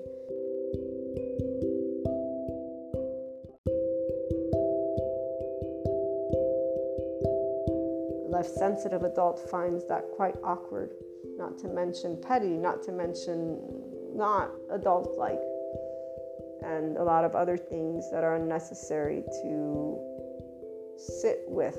Let's sit with compassion and remembering that it's the defense mechanism, and that brings you to stay in compassion and to lead ourselves to, for the feminine energy, for those of you who are life sensitive, lead yourself to compassion. And so all acts of unkindness, of meanness, of anyone accusing you, of anyone in their ego, pay attention to your body's reaction because that's where immediately, of course, our own egos are involved. And choose if you're going to go down the enlightenment path or if you want to stay in another soul age group.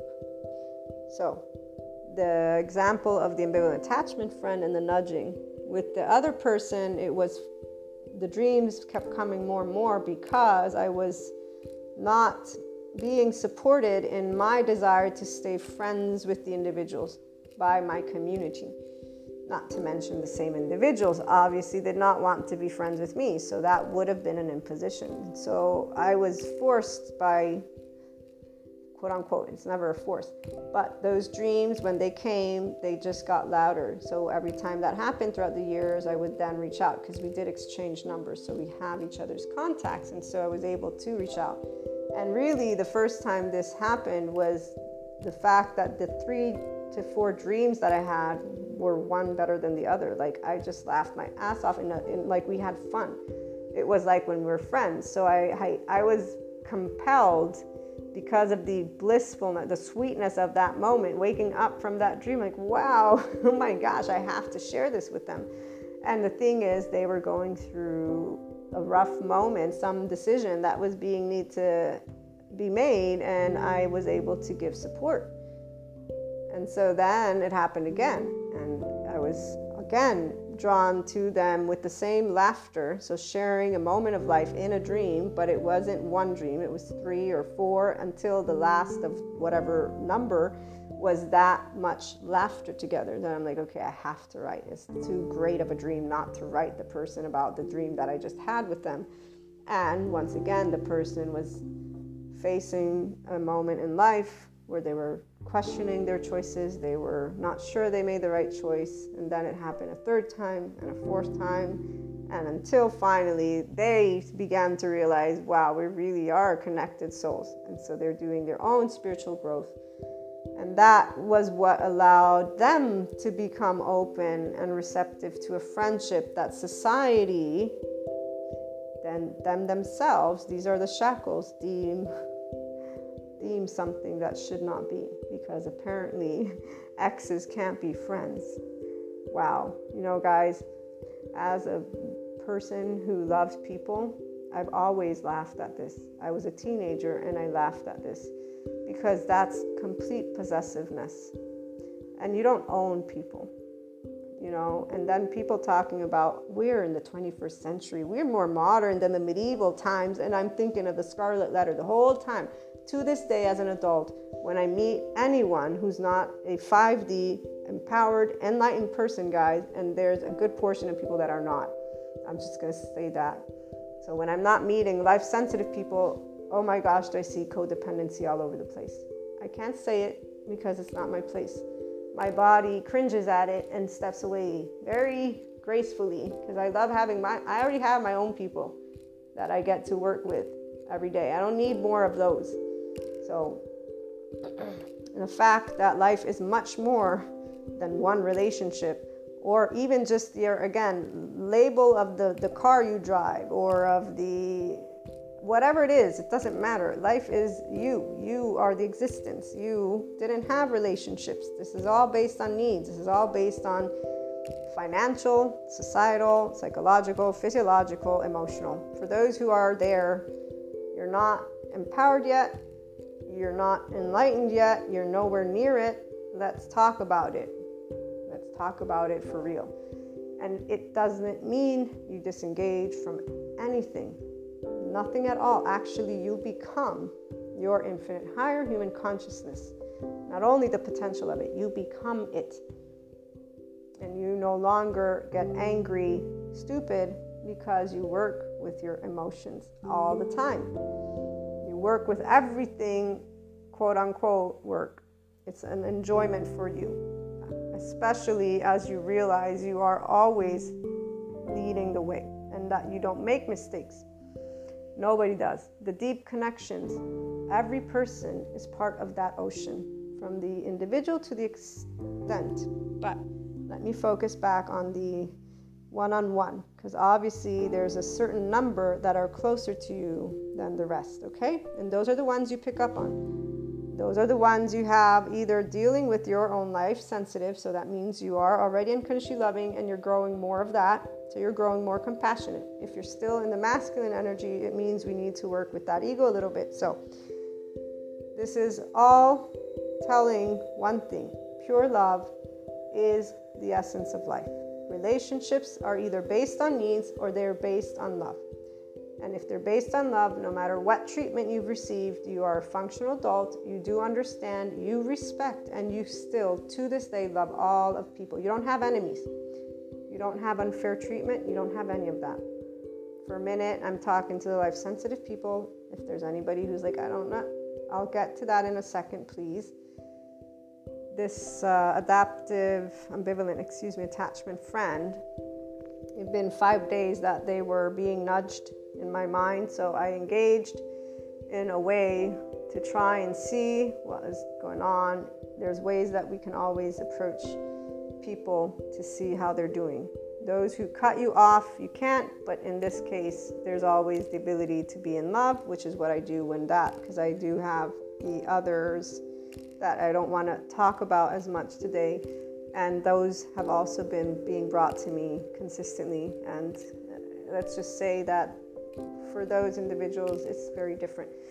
What I experience and the nudges that are there, but because there's a centeredness in unconditional love, there's the ability to allow that to be what takes place. And that is exactly what our deep soul connections uh, in the moment for those of us who are centered in 5D. This is the light work that when people say we're light workers, you don't need to take actions. Already picking up on your soul because we're all one soul, is you picking up on where the need is and being in your ventral vagal state, being in a state of compassion as you remember however it was that you were treated and however it is that things went. Being able to be in a state of love, that's exactly what it is because we're one consciousness. That's helping to expand consciousness. That's you being in the enlightenment vibration, which is the 5D state of consciousness. So we're putting to the side for a minute the ego self and you know human day-to-day self-empowering stuff, okay? And even the enlightenment. I'm talking about the actual vibration, the actual emotion. More people center themselves and are able to be their own self with imperfections, the more you're able to be empathic when you're being mistreated by whoever it is you don't label them as an enemy because you know that they're defending themselves from you, which means they don't like you, they don't want whatever words you want to use, it doesn't matter. You know that they are not safe with you. Period. So, even if you tap into them that reminder is in neutrality. That is where that stays, and your own love for self and the other is what takes, and you're able to share because, again, energy is energy. With your own thoughts, you don't look at those people with ugly. You don't look at life with ugly. Again, your relationships, your soul connections aren't needs, they are. And you love every one of them. And those memories are always memories with love. The areas that are, again, of unkindness are deemed for what they are. They are a lazy form of grief, they are hurt of the others. And so you're giving love to that hurt. And this is the most beautiful thing. And this is all that is being asked. People don't go here because they get locked into spiritual bypassing. They stay in duality, they stay in ego sensitive. And they have a dream or two or three. They remember what happens and has happened with the same ugliness. As Sadhguru points out, what you see in somebody is not about them, it's about you. And so you get to see what you want to see. And when I have dreams of these loved ones, I see the amazing souls they all are. And they're amazingly beautiful which simply makes me then miss them. But putting that to the side, back to my lovely ambivalent attachment friend and our reconnecting in this way that I knew already, because once you get into the habit of being one life sensitive, for anybody who is there, you know this already, it's clear when you're meant to step in or not. The only time this becomes quote unquote confusing, and it's only happened once in my life to that extent, where I was like, wow, it really threw me off. But I actually today know exactly why. Um, if that ever happens, what I can share from my experience is the body element part. Uh, if somebody doesn't want to talk, they don't want to talk, let it go. So you start working with your emotional self and with this aspect of whatever it is that you begin to feel, perceive, work with, work with it on your own. Stop engaging immediately if you're going to get treated a certain way. And it isn't because they're not a connection, but it's because the more aggressive the reaction is to you actually expressing the intuitive guidance you have, guys, because it's intuitive. You don't dream because you choose to dream. If you have dreams, they come to you because you're connected. But the more aggressive and attacking a person is to you, this is they're not wanting to hear it. They're not ready, for whatever. It doesn't matter. It is not of your concern. So I'm trying to support those who have not, one, hopefully been in any sort of experience like that, but two, if you ever encounter it, you're being given the opportunity to step out of your ego. And two, Look at something knowing it's your eyes that see, it's your heart that feels, it's your body that is involved. You choose to be pleasant or unpleasant, but take in the signal.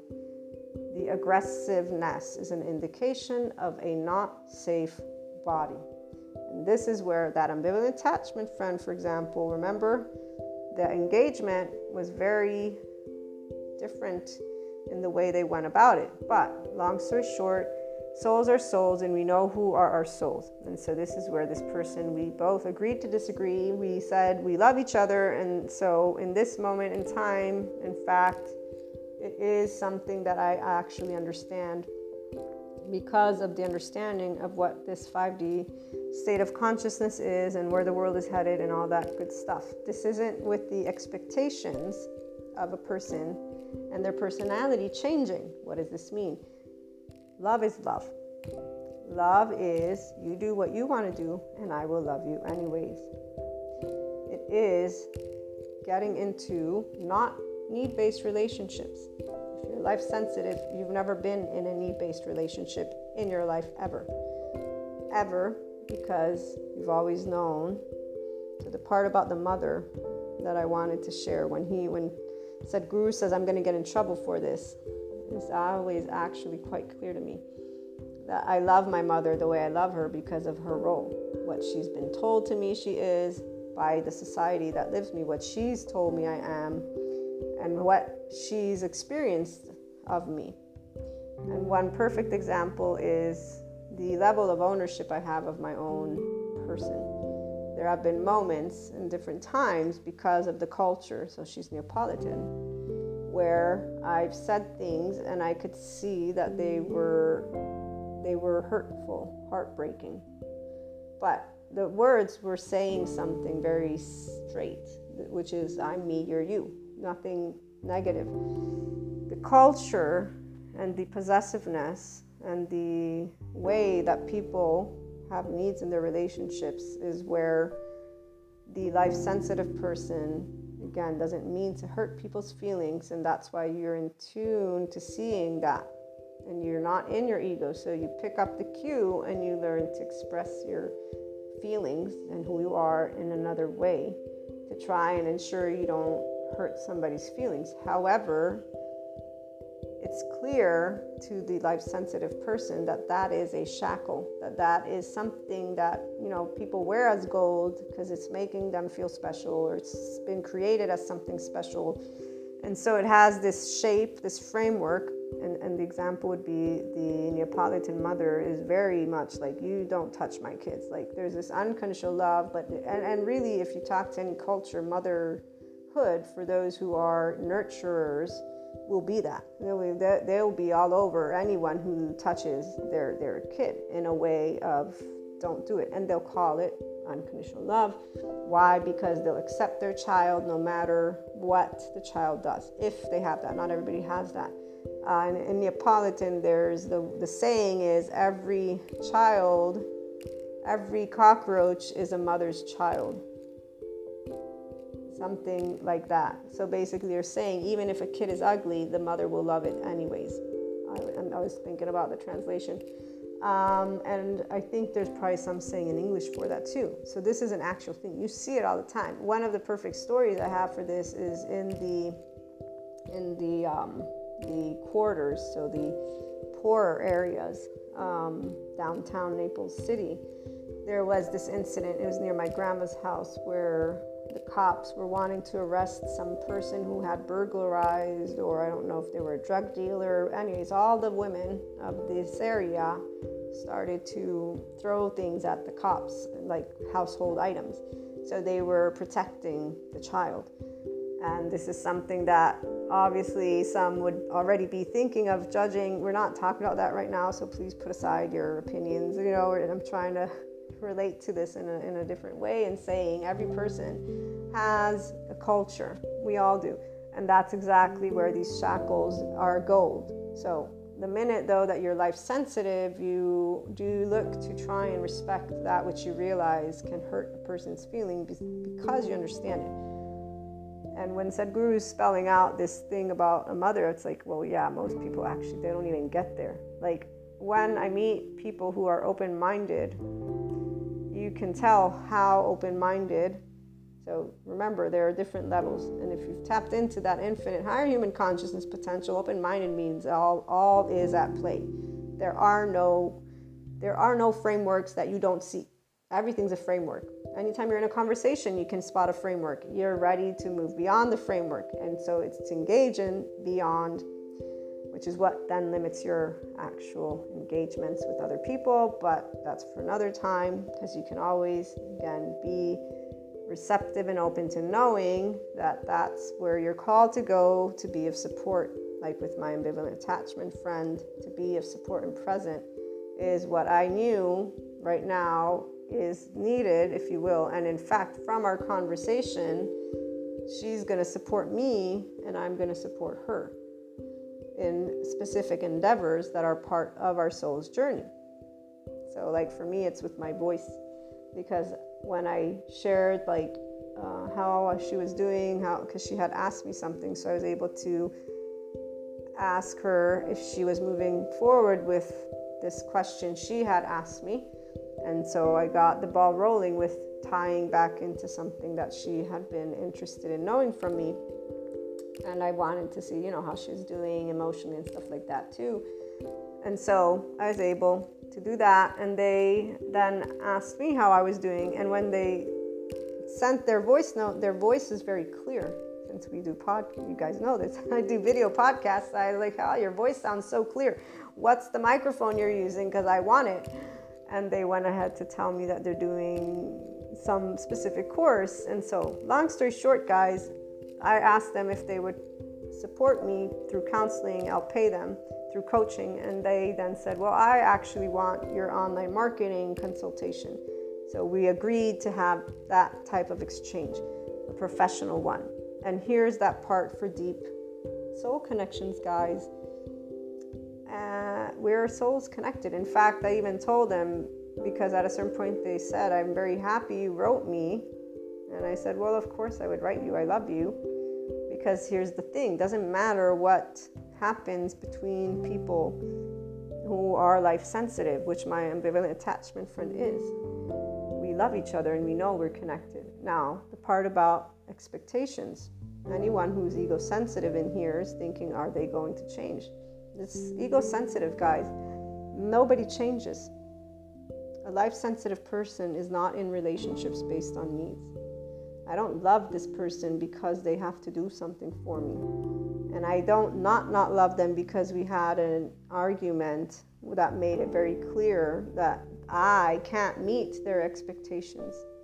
In that moment I stood up for me and I said I can't meet your expectation. And to this day that's the case. It has nothing to do with personality no expectations of changes are ever in place when people are life sensitive. That's an ego sensitive trait, and it's because you have relationships based on needs. So here's the thing the shackles of gold. It isn't about you disengaging from them. When I share about like my mother, there are there are aspects that, for example, are true and acknowledged by me of my way of wanting to ensure she's always in a state of ease. So, that inner sweetness of life, which is what creates discussions at times, because that is me trying to impose me upon her lifestyle. Now, when she does it, it's okay because she's the mother, so technically she's the educator. Okay? once you enter a visibility with this word relationships from life sensitive, not need, and that's when you're empowered. So, again, you accept yourself with your imperfections. You're at zero. You don't need approval from your parent. You're not looking to attach to your parent you're not looking to attach to your children. You're not looking to attach to society. You're not looking to attach to a male or a female or whatever it is that is considered partnership. You are not looking to attach. You do not need to attach. You do not need to survive in your interactions you recognize as a life sensitive being, the only thing you need to have to live your life exist is food, water, air. Everything else is a cultural thing that you learned and is a part of a belief system. Samadhi, mahasamadhi. This is a term I use because when I read that it means you being in great equanimity, which means you being able to be in any situation and be neutral that's what you're in when you're not in any form of need based lifestyle. The inner growth mindset can get you there, but obviously, this is where it's a lot of different things that will be looked at by the person, including this, what I'm just spelling out right now. So, realizing that expectations are you wanting a person to change according to you, one, and that is very challenging for even the most quote unquote loving people. And I say quote unquote because they consider themselves loving. The life sensitive person knows that's a need based love, it's not actual love. Actual love says, You treat me like shit, I still love you because that's the bond that we have. Deep soul connections are that. The people who live in the universe with duality, the metaphysics call these people names they will refer to situations as let me cut the cords here, let me cut the cords there, negative energy, positive energy, and they will keep on being in ego the same way as another person who's simply who says, I don't like your country, and so to me, your culture is bullshit. It comes down to that. That's adaptive child. That is not a person who is sitting in their ventral vagal state.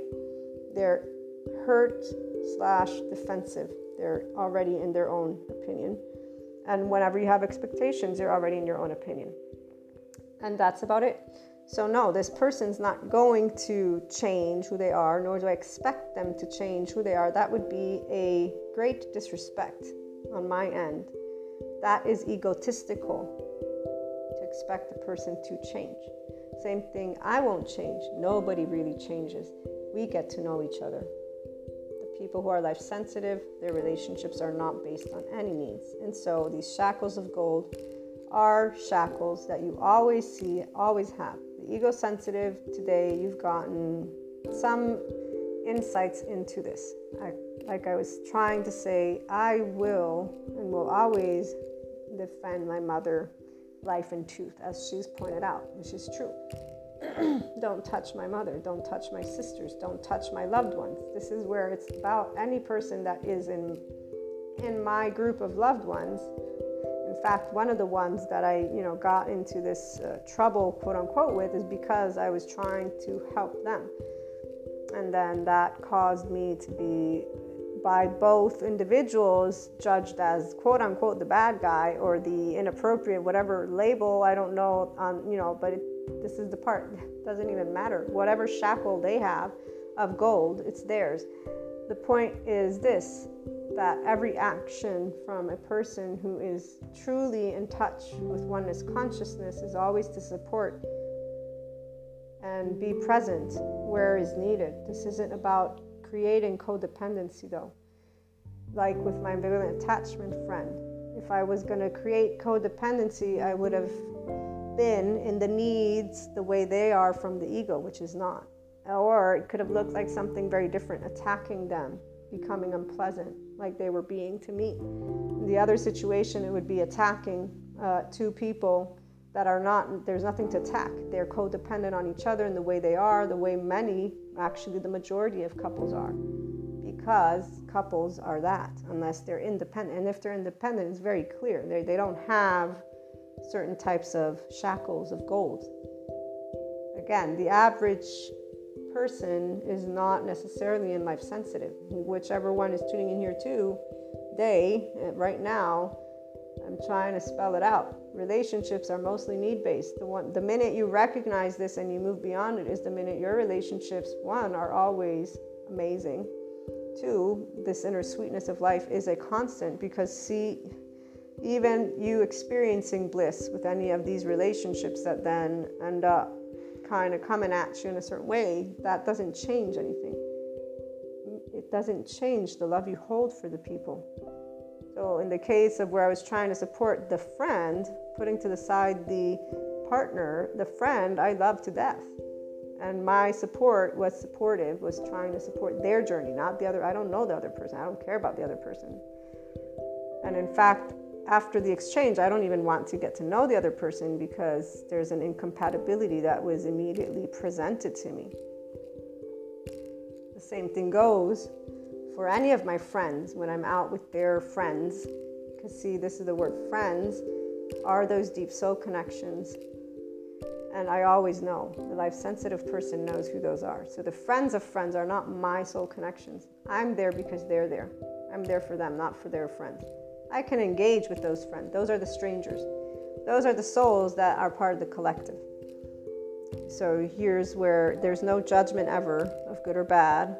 Again, oneness consciousness, being in a pure love state is actually you enjoying. So I enjoy the exchanges. My mind doesn't enjoy a lot of exchanges. This is because it has a lot of things it thinks about that are not restricted into these shackles of gold that really are not gold, they are friction. Free soul, it's very, um, it's very, what's the word? You immediately can tell there's not an enlightenment vibration, and your body is immediately feeling very restricted, and your mind as well. This is what you have the community for. Anyone who's tuning in I repeat, reach out because you don't need to do this without having at least some moments of empowering, enjoying, blissful conversations. There are us. There are those who love life all the time and can talk about things with the faith and knowledge that humanity gets to experience consciousness and we get to, if we stay in enlightenment, help that along. When we're in those circumstances with friends and friends, right? Here's where there is a role for that. What you, those of you who are centered, you're able to do this to stay in gratitude, to stay in bliss. And I mean it, to stay in the sweetness of life. Remember, you see something about others from your own perspective. It's not about them, it's about you. If I'm in circumstances with the friends of the friends of the friends, my mind is not intellectually engaged because my mind has all the information it needs and is being presented the same information. And it's a regurgitation. So the mind is not engaged because those pieces of information are, are known. However, the heart of you and the mind of you is steered by you. And so it is up to you to engage with neutrality in that exchange. If you are self empowered with enlightenment in that 5D state, you acknowledge in that moment you can be pleasant or unpleasant. You can choose to sit in sweetness and have fun and be mesmerized by the differences that we are or not. And if you're not, you're in your ego. And you're going to think you're enlightened, like some people do, and you're really not you're in spiritual bypass, you're in your one up in your mind. And you may know all the pieces of information you know, and you may think you know everything about life. Here's the part of when Sadhguru says, Those who are yogis, I think is the word he used, or gurus, they marry with ignorance. They marry with knowing they don't know anything. So remember that. Marry with knowing that you don't know anything or everything, excuse me. We know, we know some things. Marry unknown, unexpected, unwanted while practicing ventral vagal state within your own body, sense of safety. Not threat, not life threat. Stop being ego sensitive. Allow your ego to know because you know who you are. You know your personality. I know who I am. Like with the ambivalent attachment friend, if they bring up the topic, I will tell them what I told them already. I can't give you what you asked of me, the time, but obviously I can cater and give you this because this is something that I can work into my schedule. The reality is, it's once a person realizes what they want that they can spell it out. So, the moment the friend, let's say, acknowledges they want friends only that can call them these many times, this is clarity that you gain about yourself when you stop being a person who judges who you are, which is what most people do. And I'll use me as this example when I'm talking to my mother or any of my friends. and they say, It's not about you. I know why they say that because I present to them me. And so immediately they'll point out, but this isn't about you, or this, and I'll say, but I'm the one who's engaging in this conversation. So me is going to come forth, unless you want to talk to some other person. People will be weaker people without realizing it because they think that's them. But to back to the point, because that's a side note, the ability to speak who you are with calmness is because you're not justifying it anymore. You're not justifying it because you're not attaching to an approval of someone. You have no shackles.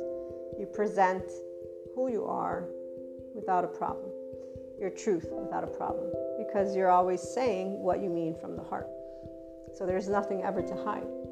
The self empowered person has nothing to hide. Because if somebody throws a tomato at you, they threw a tomato at you. They're the ones who are being unpleasant. It's not the other way around. You wipe the tomato off your face and you say, Thank you for letting me know that you don't like me. Uh, we won't see each other anymore. Bye. It's okay. Life isn't about people, you're an existence. So the people can make life more amazing, but it's not them, it's you. It's always you. The inner sweetness of life comes from you. People just, as teenagers, didn't realize this as a teenager. Luckily for me, I realized that immediately. And I say luckily because I know a lot of people who say, wow, you're so lucky. That's the only reason I add this word. Because honestly, I, I always thought, well, I mean, gosh, if your body feels like crap because somebody's treating you like crap, I think you would have followed it by now. Oh, but no, let me do the self pity party because I didn't trust me. And then let me do it again and again and again and again and again and eventually call life shitty. Mm, no, Yeah, that's pretty straightforward. One plus one equals two. But they have all the we group leaders that are, let's build God's army. Oh, that's a karmic. Oh, that's negative energy. Oh, let me go get some Palo Santo and let me go do some magic.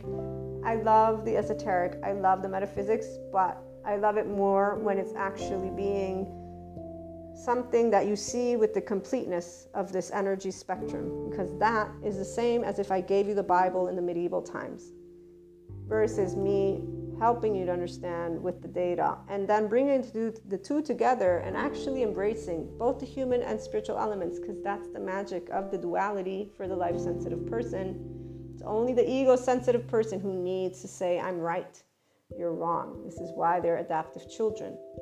And let's leave that one alone because there's those charts That's the charge state that the collective is in right now for those tuning in here, you can balance out whether you're more of a feminine energy or masculine. And when I say this, what I'm saying is whether you're more life sensitive or ego sensitive, both are asking of the same aspect to sit in a state of inner sweetness of life because you can. Because the essence of life is what we are. We are existence. We didn't come here born with relationships. As Sadhguru points out, relationships came out of our needs of survival. Polyvagal theory, doctor. Three states of our nervous system safe, threat, life threat.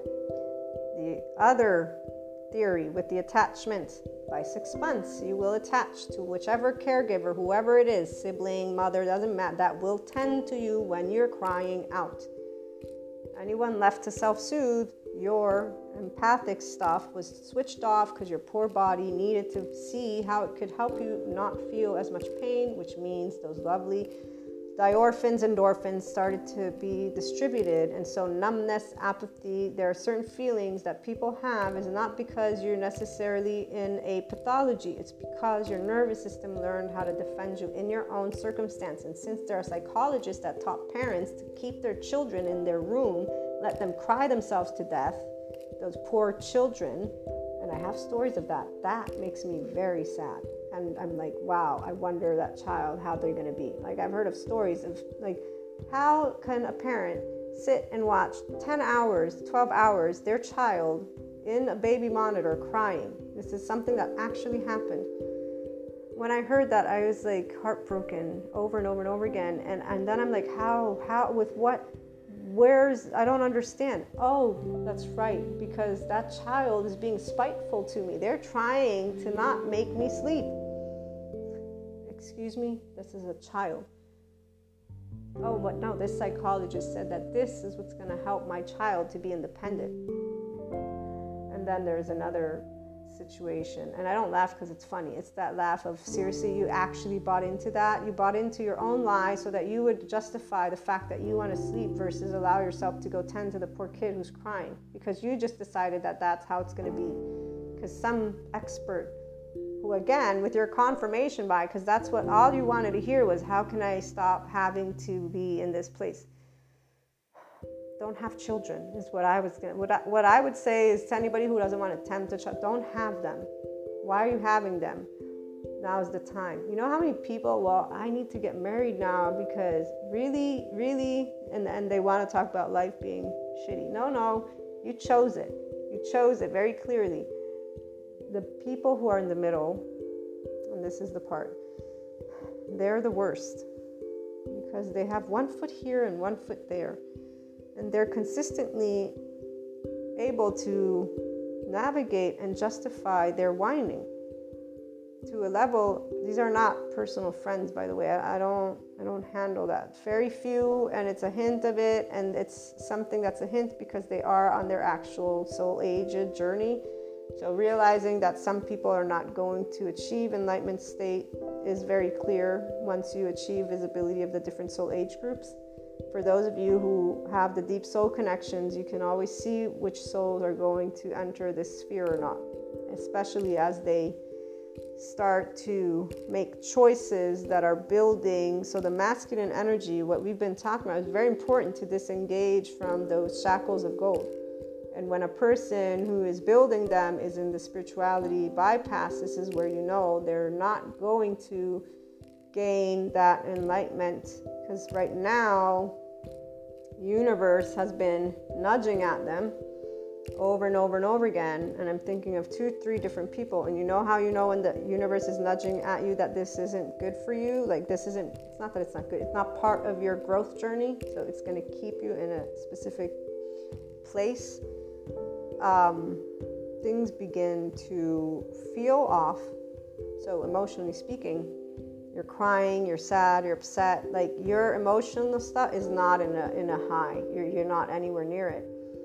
Things start happening in life. You start whether it be bumping into things, you know, random incidences of and I know some people are like that's this is for those who are not in the ascension community who would be thinking that because anybody who is knows exactly what I'm talking about. It's not bad energy, it's not some evil eye this is the universe telling you this is not for you. This is not for you. This is not for you. The same way they nudge you to get back into contact, for example, with those souls that are meant to be a part of your growth journey, they nudge you to get out of situations that are no longer. But this is the same thing. It's not a nudge that you control. Let me be clear about that.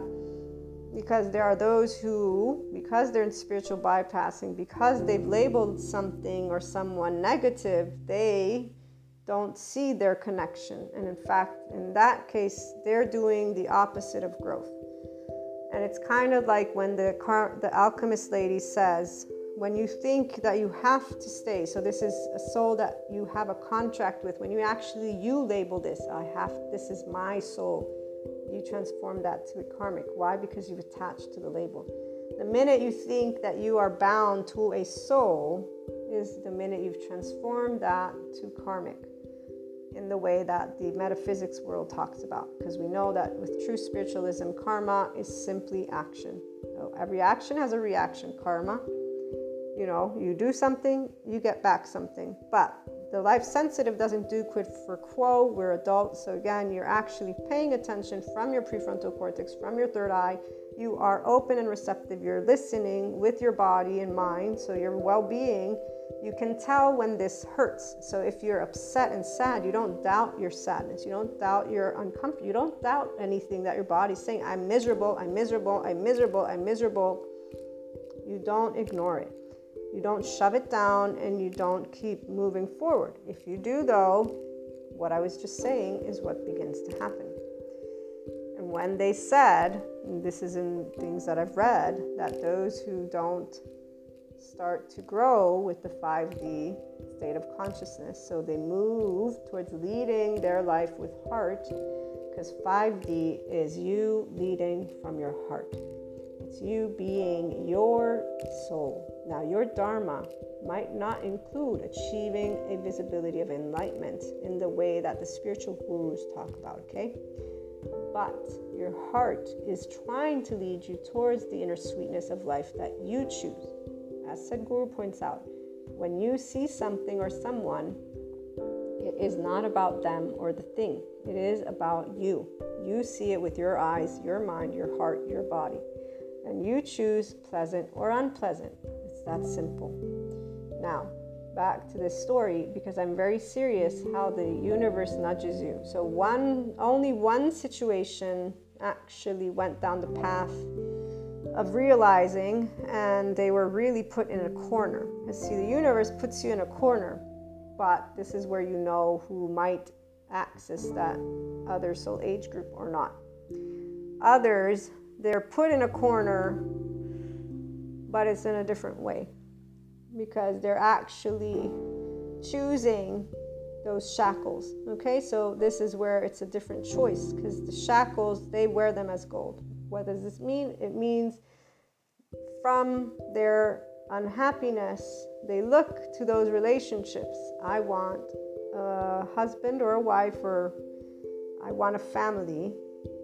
I want a children. I want a child. Why? Because in their mind, the relationships are what love.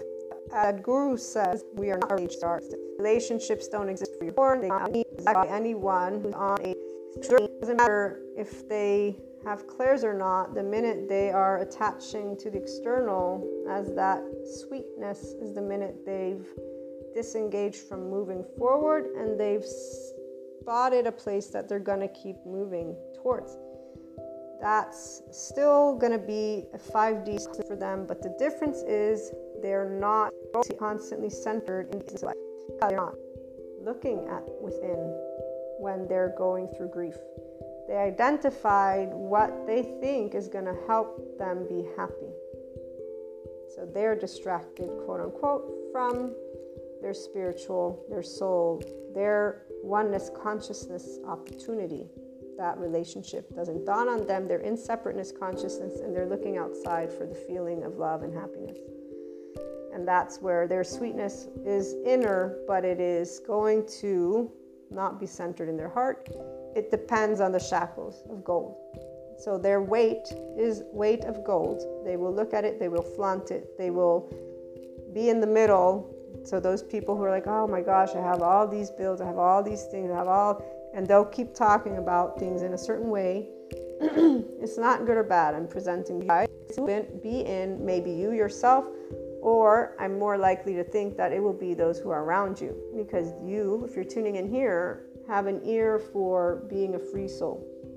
And therefore, you're called to seeing those shackles for what they are. They're not gold.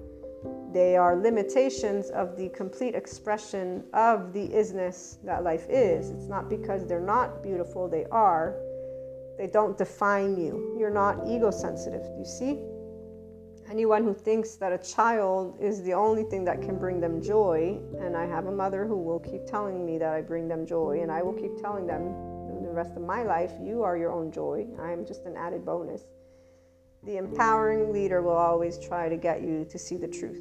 Follow your heart, follow your inner growth. Know that you are what makes you you, not the other way around, and know that you are what makes life lovable, enjoyable, or not there will always be leading to life, not ego. And so nothing is going to be labeled as something you need by the empowering person.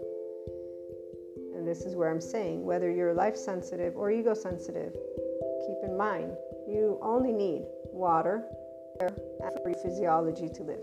All the other stuff, that's our attachment defensive state. At six months, we needed to attach.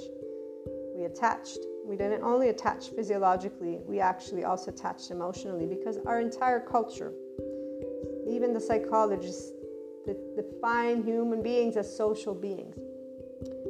And here's where, yes, we have each other.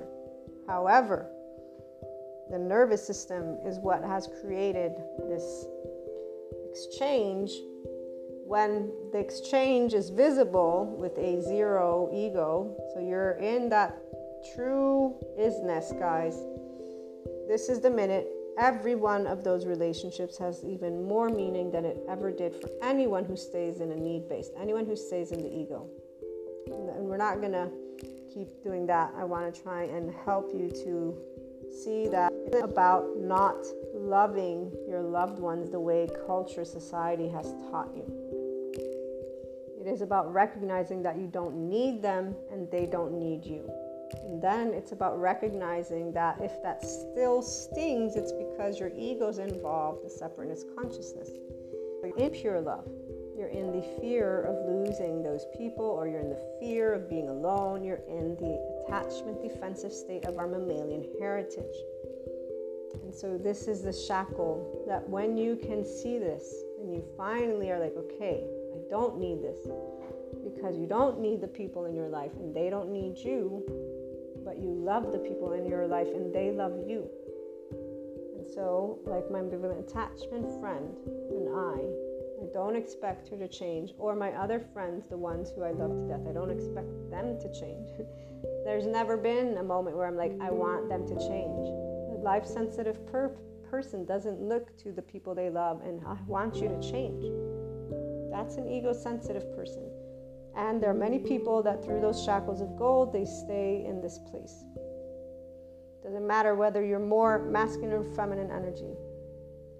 The people that have been pushed to the corner, like the one that I'm thinking about, they will move forward if they're able to see that they were not punished by life, which is a common theme that they hold, that they are suffering because they should not be here, even though it's in a very more different space of awareness at this point, luckily, but it's still there.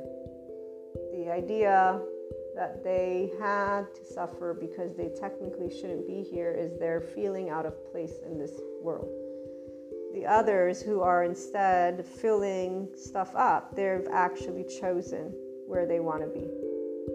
And if anything, it's funny because those same souls, when they had began tapping into the clairs and stuff, they tapped into their past lives and they've made very specific claims for where they stopped their growth and they're repeating it again. So to person that connects and remembers things like for me it's like okay that's uh, and you start also by the way feeling when a person's on their path, there is a feeling of peace that comes from that person's state of consciousness. So, the heart is what I'm talking about now, because that's the seat of our oneness consciousness. They're pure love. And what it is is a pure peace because they're, they, they're putting down the steps to what their journey is going to be. They're not in their quote unquote full dharma according to a person who's a guru, for example, or enlightened in a way that knows that we are existence because they see all the shackles that those people hold. But to a person who's seeing from that human perspective and with the knowledge of the oneness consciousness aspect from within, so the heart, you see that they are wearing shackles of gold and they're okay with that and they will call that life. And they will say life is ups and downs and they will live it like that, but with peace in their heart. The other individuals who get pushed this means, guys, so if any of you are in some situation that is getting very much heavy, okay, universe, and actually, excuse me, uh, source, infinite, because the universe is in duality, right? But the infinite is trying to get you to move on with your journey to keep moving forward. So, whenever there's pain, you're meant to pay attention and to stop being in pain. This doesn't mean acting out, it means to remove yourself from that which is causing you hurt. And the ego sensitive people, this means to be unconsciously loving. It doesn't mean to behave unkindly or unpleasantly to anyone or anything. It means to get clear on what it is that you do want and what you are staying around just because of needs that are no longer like that are beginning to weigh you down. The, the, the thing is that you're disregarding the very clear signs that it's done, it's over. This, you need to do something, quote unquote. And it doesn't mean you need to take any actions, but there's a need to explore contemplatively.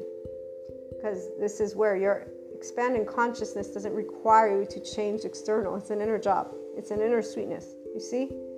There are those who I know for a fact are meant to leave certain circumstances, and this is where the universe will push you to, and you've already gotten that because the same person, we're a collective, so the same individual I'm thinking about, when I think of them and I think of other people that I'm picking up on that are going through stuff, they're being cornered. You, like the universe won't give you any option, especially because you're not listening.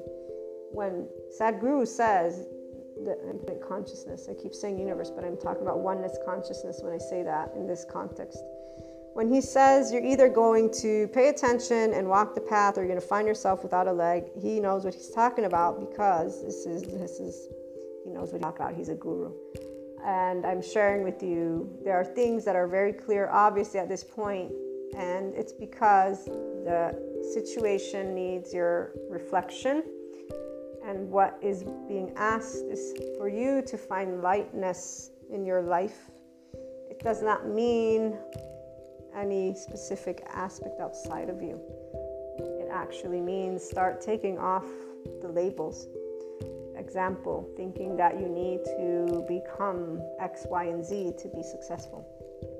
And to start freeing yourself of that from the soul. No, no, wait a minute. Sweetness, it's my life. Every day I can wake up, be happy with this. Why do I not have to? You literally are working on this in your own mind, okay?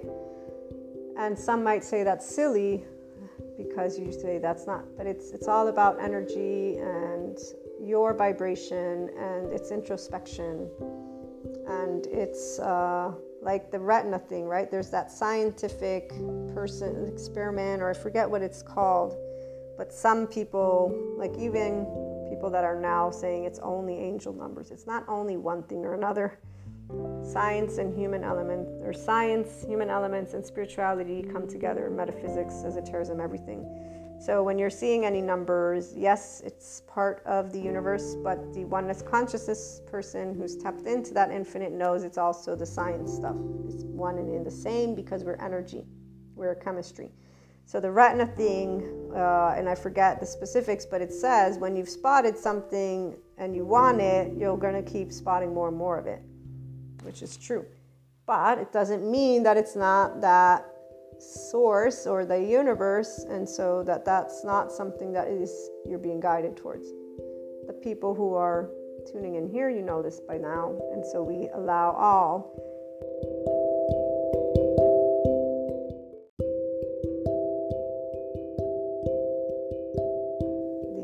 infinite is getting you to it wants you to think about your choices from the heart it's trying to get you out of the masculine energy, which is trying to use those shackles as I, I want this. This is where I'm at. This is what makes sense.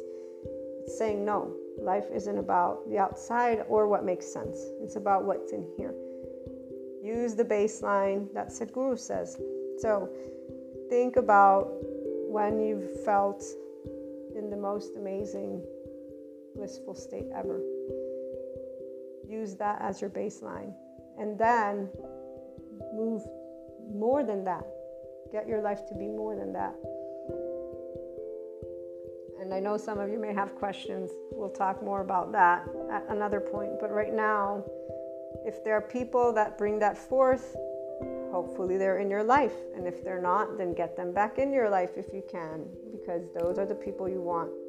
Those are the people that are meant to help you grow, because otherwise you wouldn't be thinking of them the ones who bring you joy. Sometimes we can't do that. I know there's people I'd bring back. They're here, but I, I can't. I need to respect their wishes. But I do miss them every day because they make my life that much more beautiful. But in the absence, they still make my life beautiful because I know of them, right? You know of the people that are amazing. So you don't need them to be in your life for you to be enriched and grateful for having had those people in your life whatever that baseline is, get yourself to that. And so whoever and or whatever doesn't give you that, it's time to disengage. I have people that I know who are resisting changes. So every day they wake up crying, every day they wake up miserable. And they don't do anything about it. They have all these tools, everything the counseling, people, they are creating their own misery and while people will think, like this individual, that they can't do anything about it, it's not true. They can, they're afraid. It's two different things. But you can't tell them that they're afraid because nobody, when they're being threatened, and that is what they're in, they're not in a space of safety within themselves. They don't trust their heart. If they did, they would get out of the situation that makes them miserable. If you don't trust yourself and that is your heart. And so you try what do you expect? Your heart, your body's telling you, I'm miserable here. I'm unhappy. I don't want to be here. I don't want to be here. I don't want to be here. I don't want to be here. And you're keeping on using some shackle. This, these people that are in these situations, they're using societal labels. Some it's family, some it's partner, some it's you know their job, their commitment, whatever it is. Those are all shackles. This is all an illusion meaning you can address it. You know what? I'm gone. Bye bye. Nicely, hey, it was nice being with you, but it ain't working now. I'm sorry. I, I, I know, I know this comes unexpectedly, but I must go. I, I forgive me, whatever it is, you can get out of it. There are no, unless you're in physical prison or at gunpoint, you can leave. The job, same idea. Want to go homeless for a bit? Hey, Eckhart Tolle was homeless for a bit. You guys know that? Just FYI. I'm just saying. And I, I actually don't agree with having to take any risks, but the people who I'm talking about right now, they are literally just crying misery because time has come for them to leave those situations and they're scared shitless and they're not aware that their excuse, which are these societal labels, are that. On the contrary, the people who have created, they've shackled themselves on their own. But at least those people, and they're a handful, they're happy. They're blinded, but they're happy why are they blinded? Because their sweetness of life could be that much greater. Now they're going to go through a roller coaster life because they've shackled themselves. And so their emotions, their needs still depend on the external. They've stayed in that and built upon it versus free themselves from it, quote unquote. But they're happy from their heart. So they've achieved their soul age group. Again, I'm talking to those who are inclined to be in the enlightenment soul age group. Don't don't more than whatever it is that's going on is what i'm trying to get at. Get you can leave whatever stuff is going on. It's a label. It's not necessary. There's ways that you can be kind and pleasant and just start moving towards whatever it is that creates or created that blissfulness. And obviously if it's simply contemplating again it's all within you hopefully this will lead you to a very beautiful balancing, especially what's today, Wednesday of midweek. We'll be back again with another episode soon, and hopefully you're enjoying the elixir, the elixir of life. Today is the last part, and tomorrow we begin with reaching balance. I think it is something like that. So, lots of lots of smiles.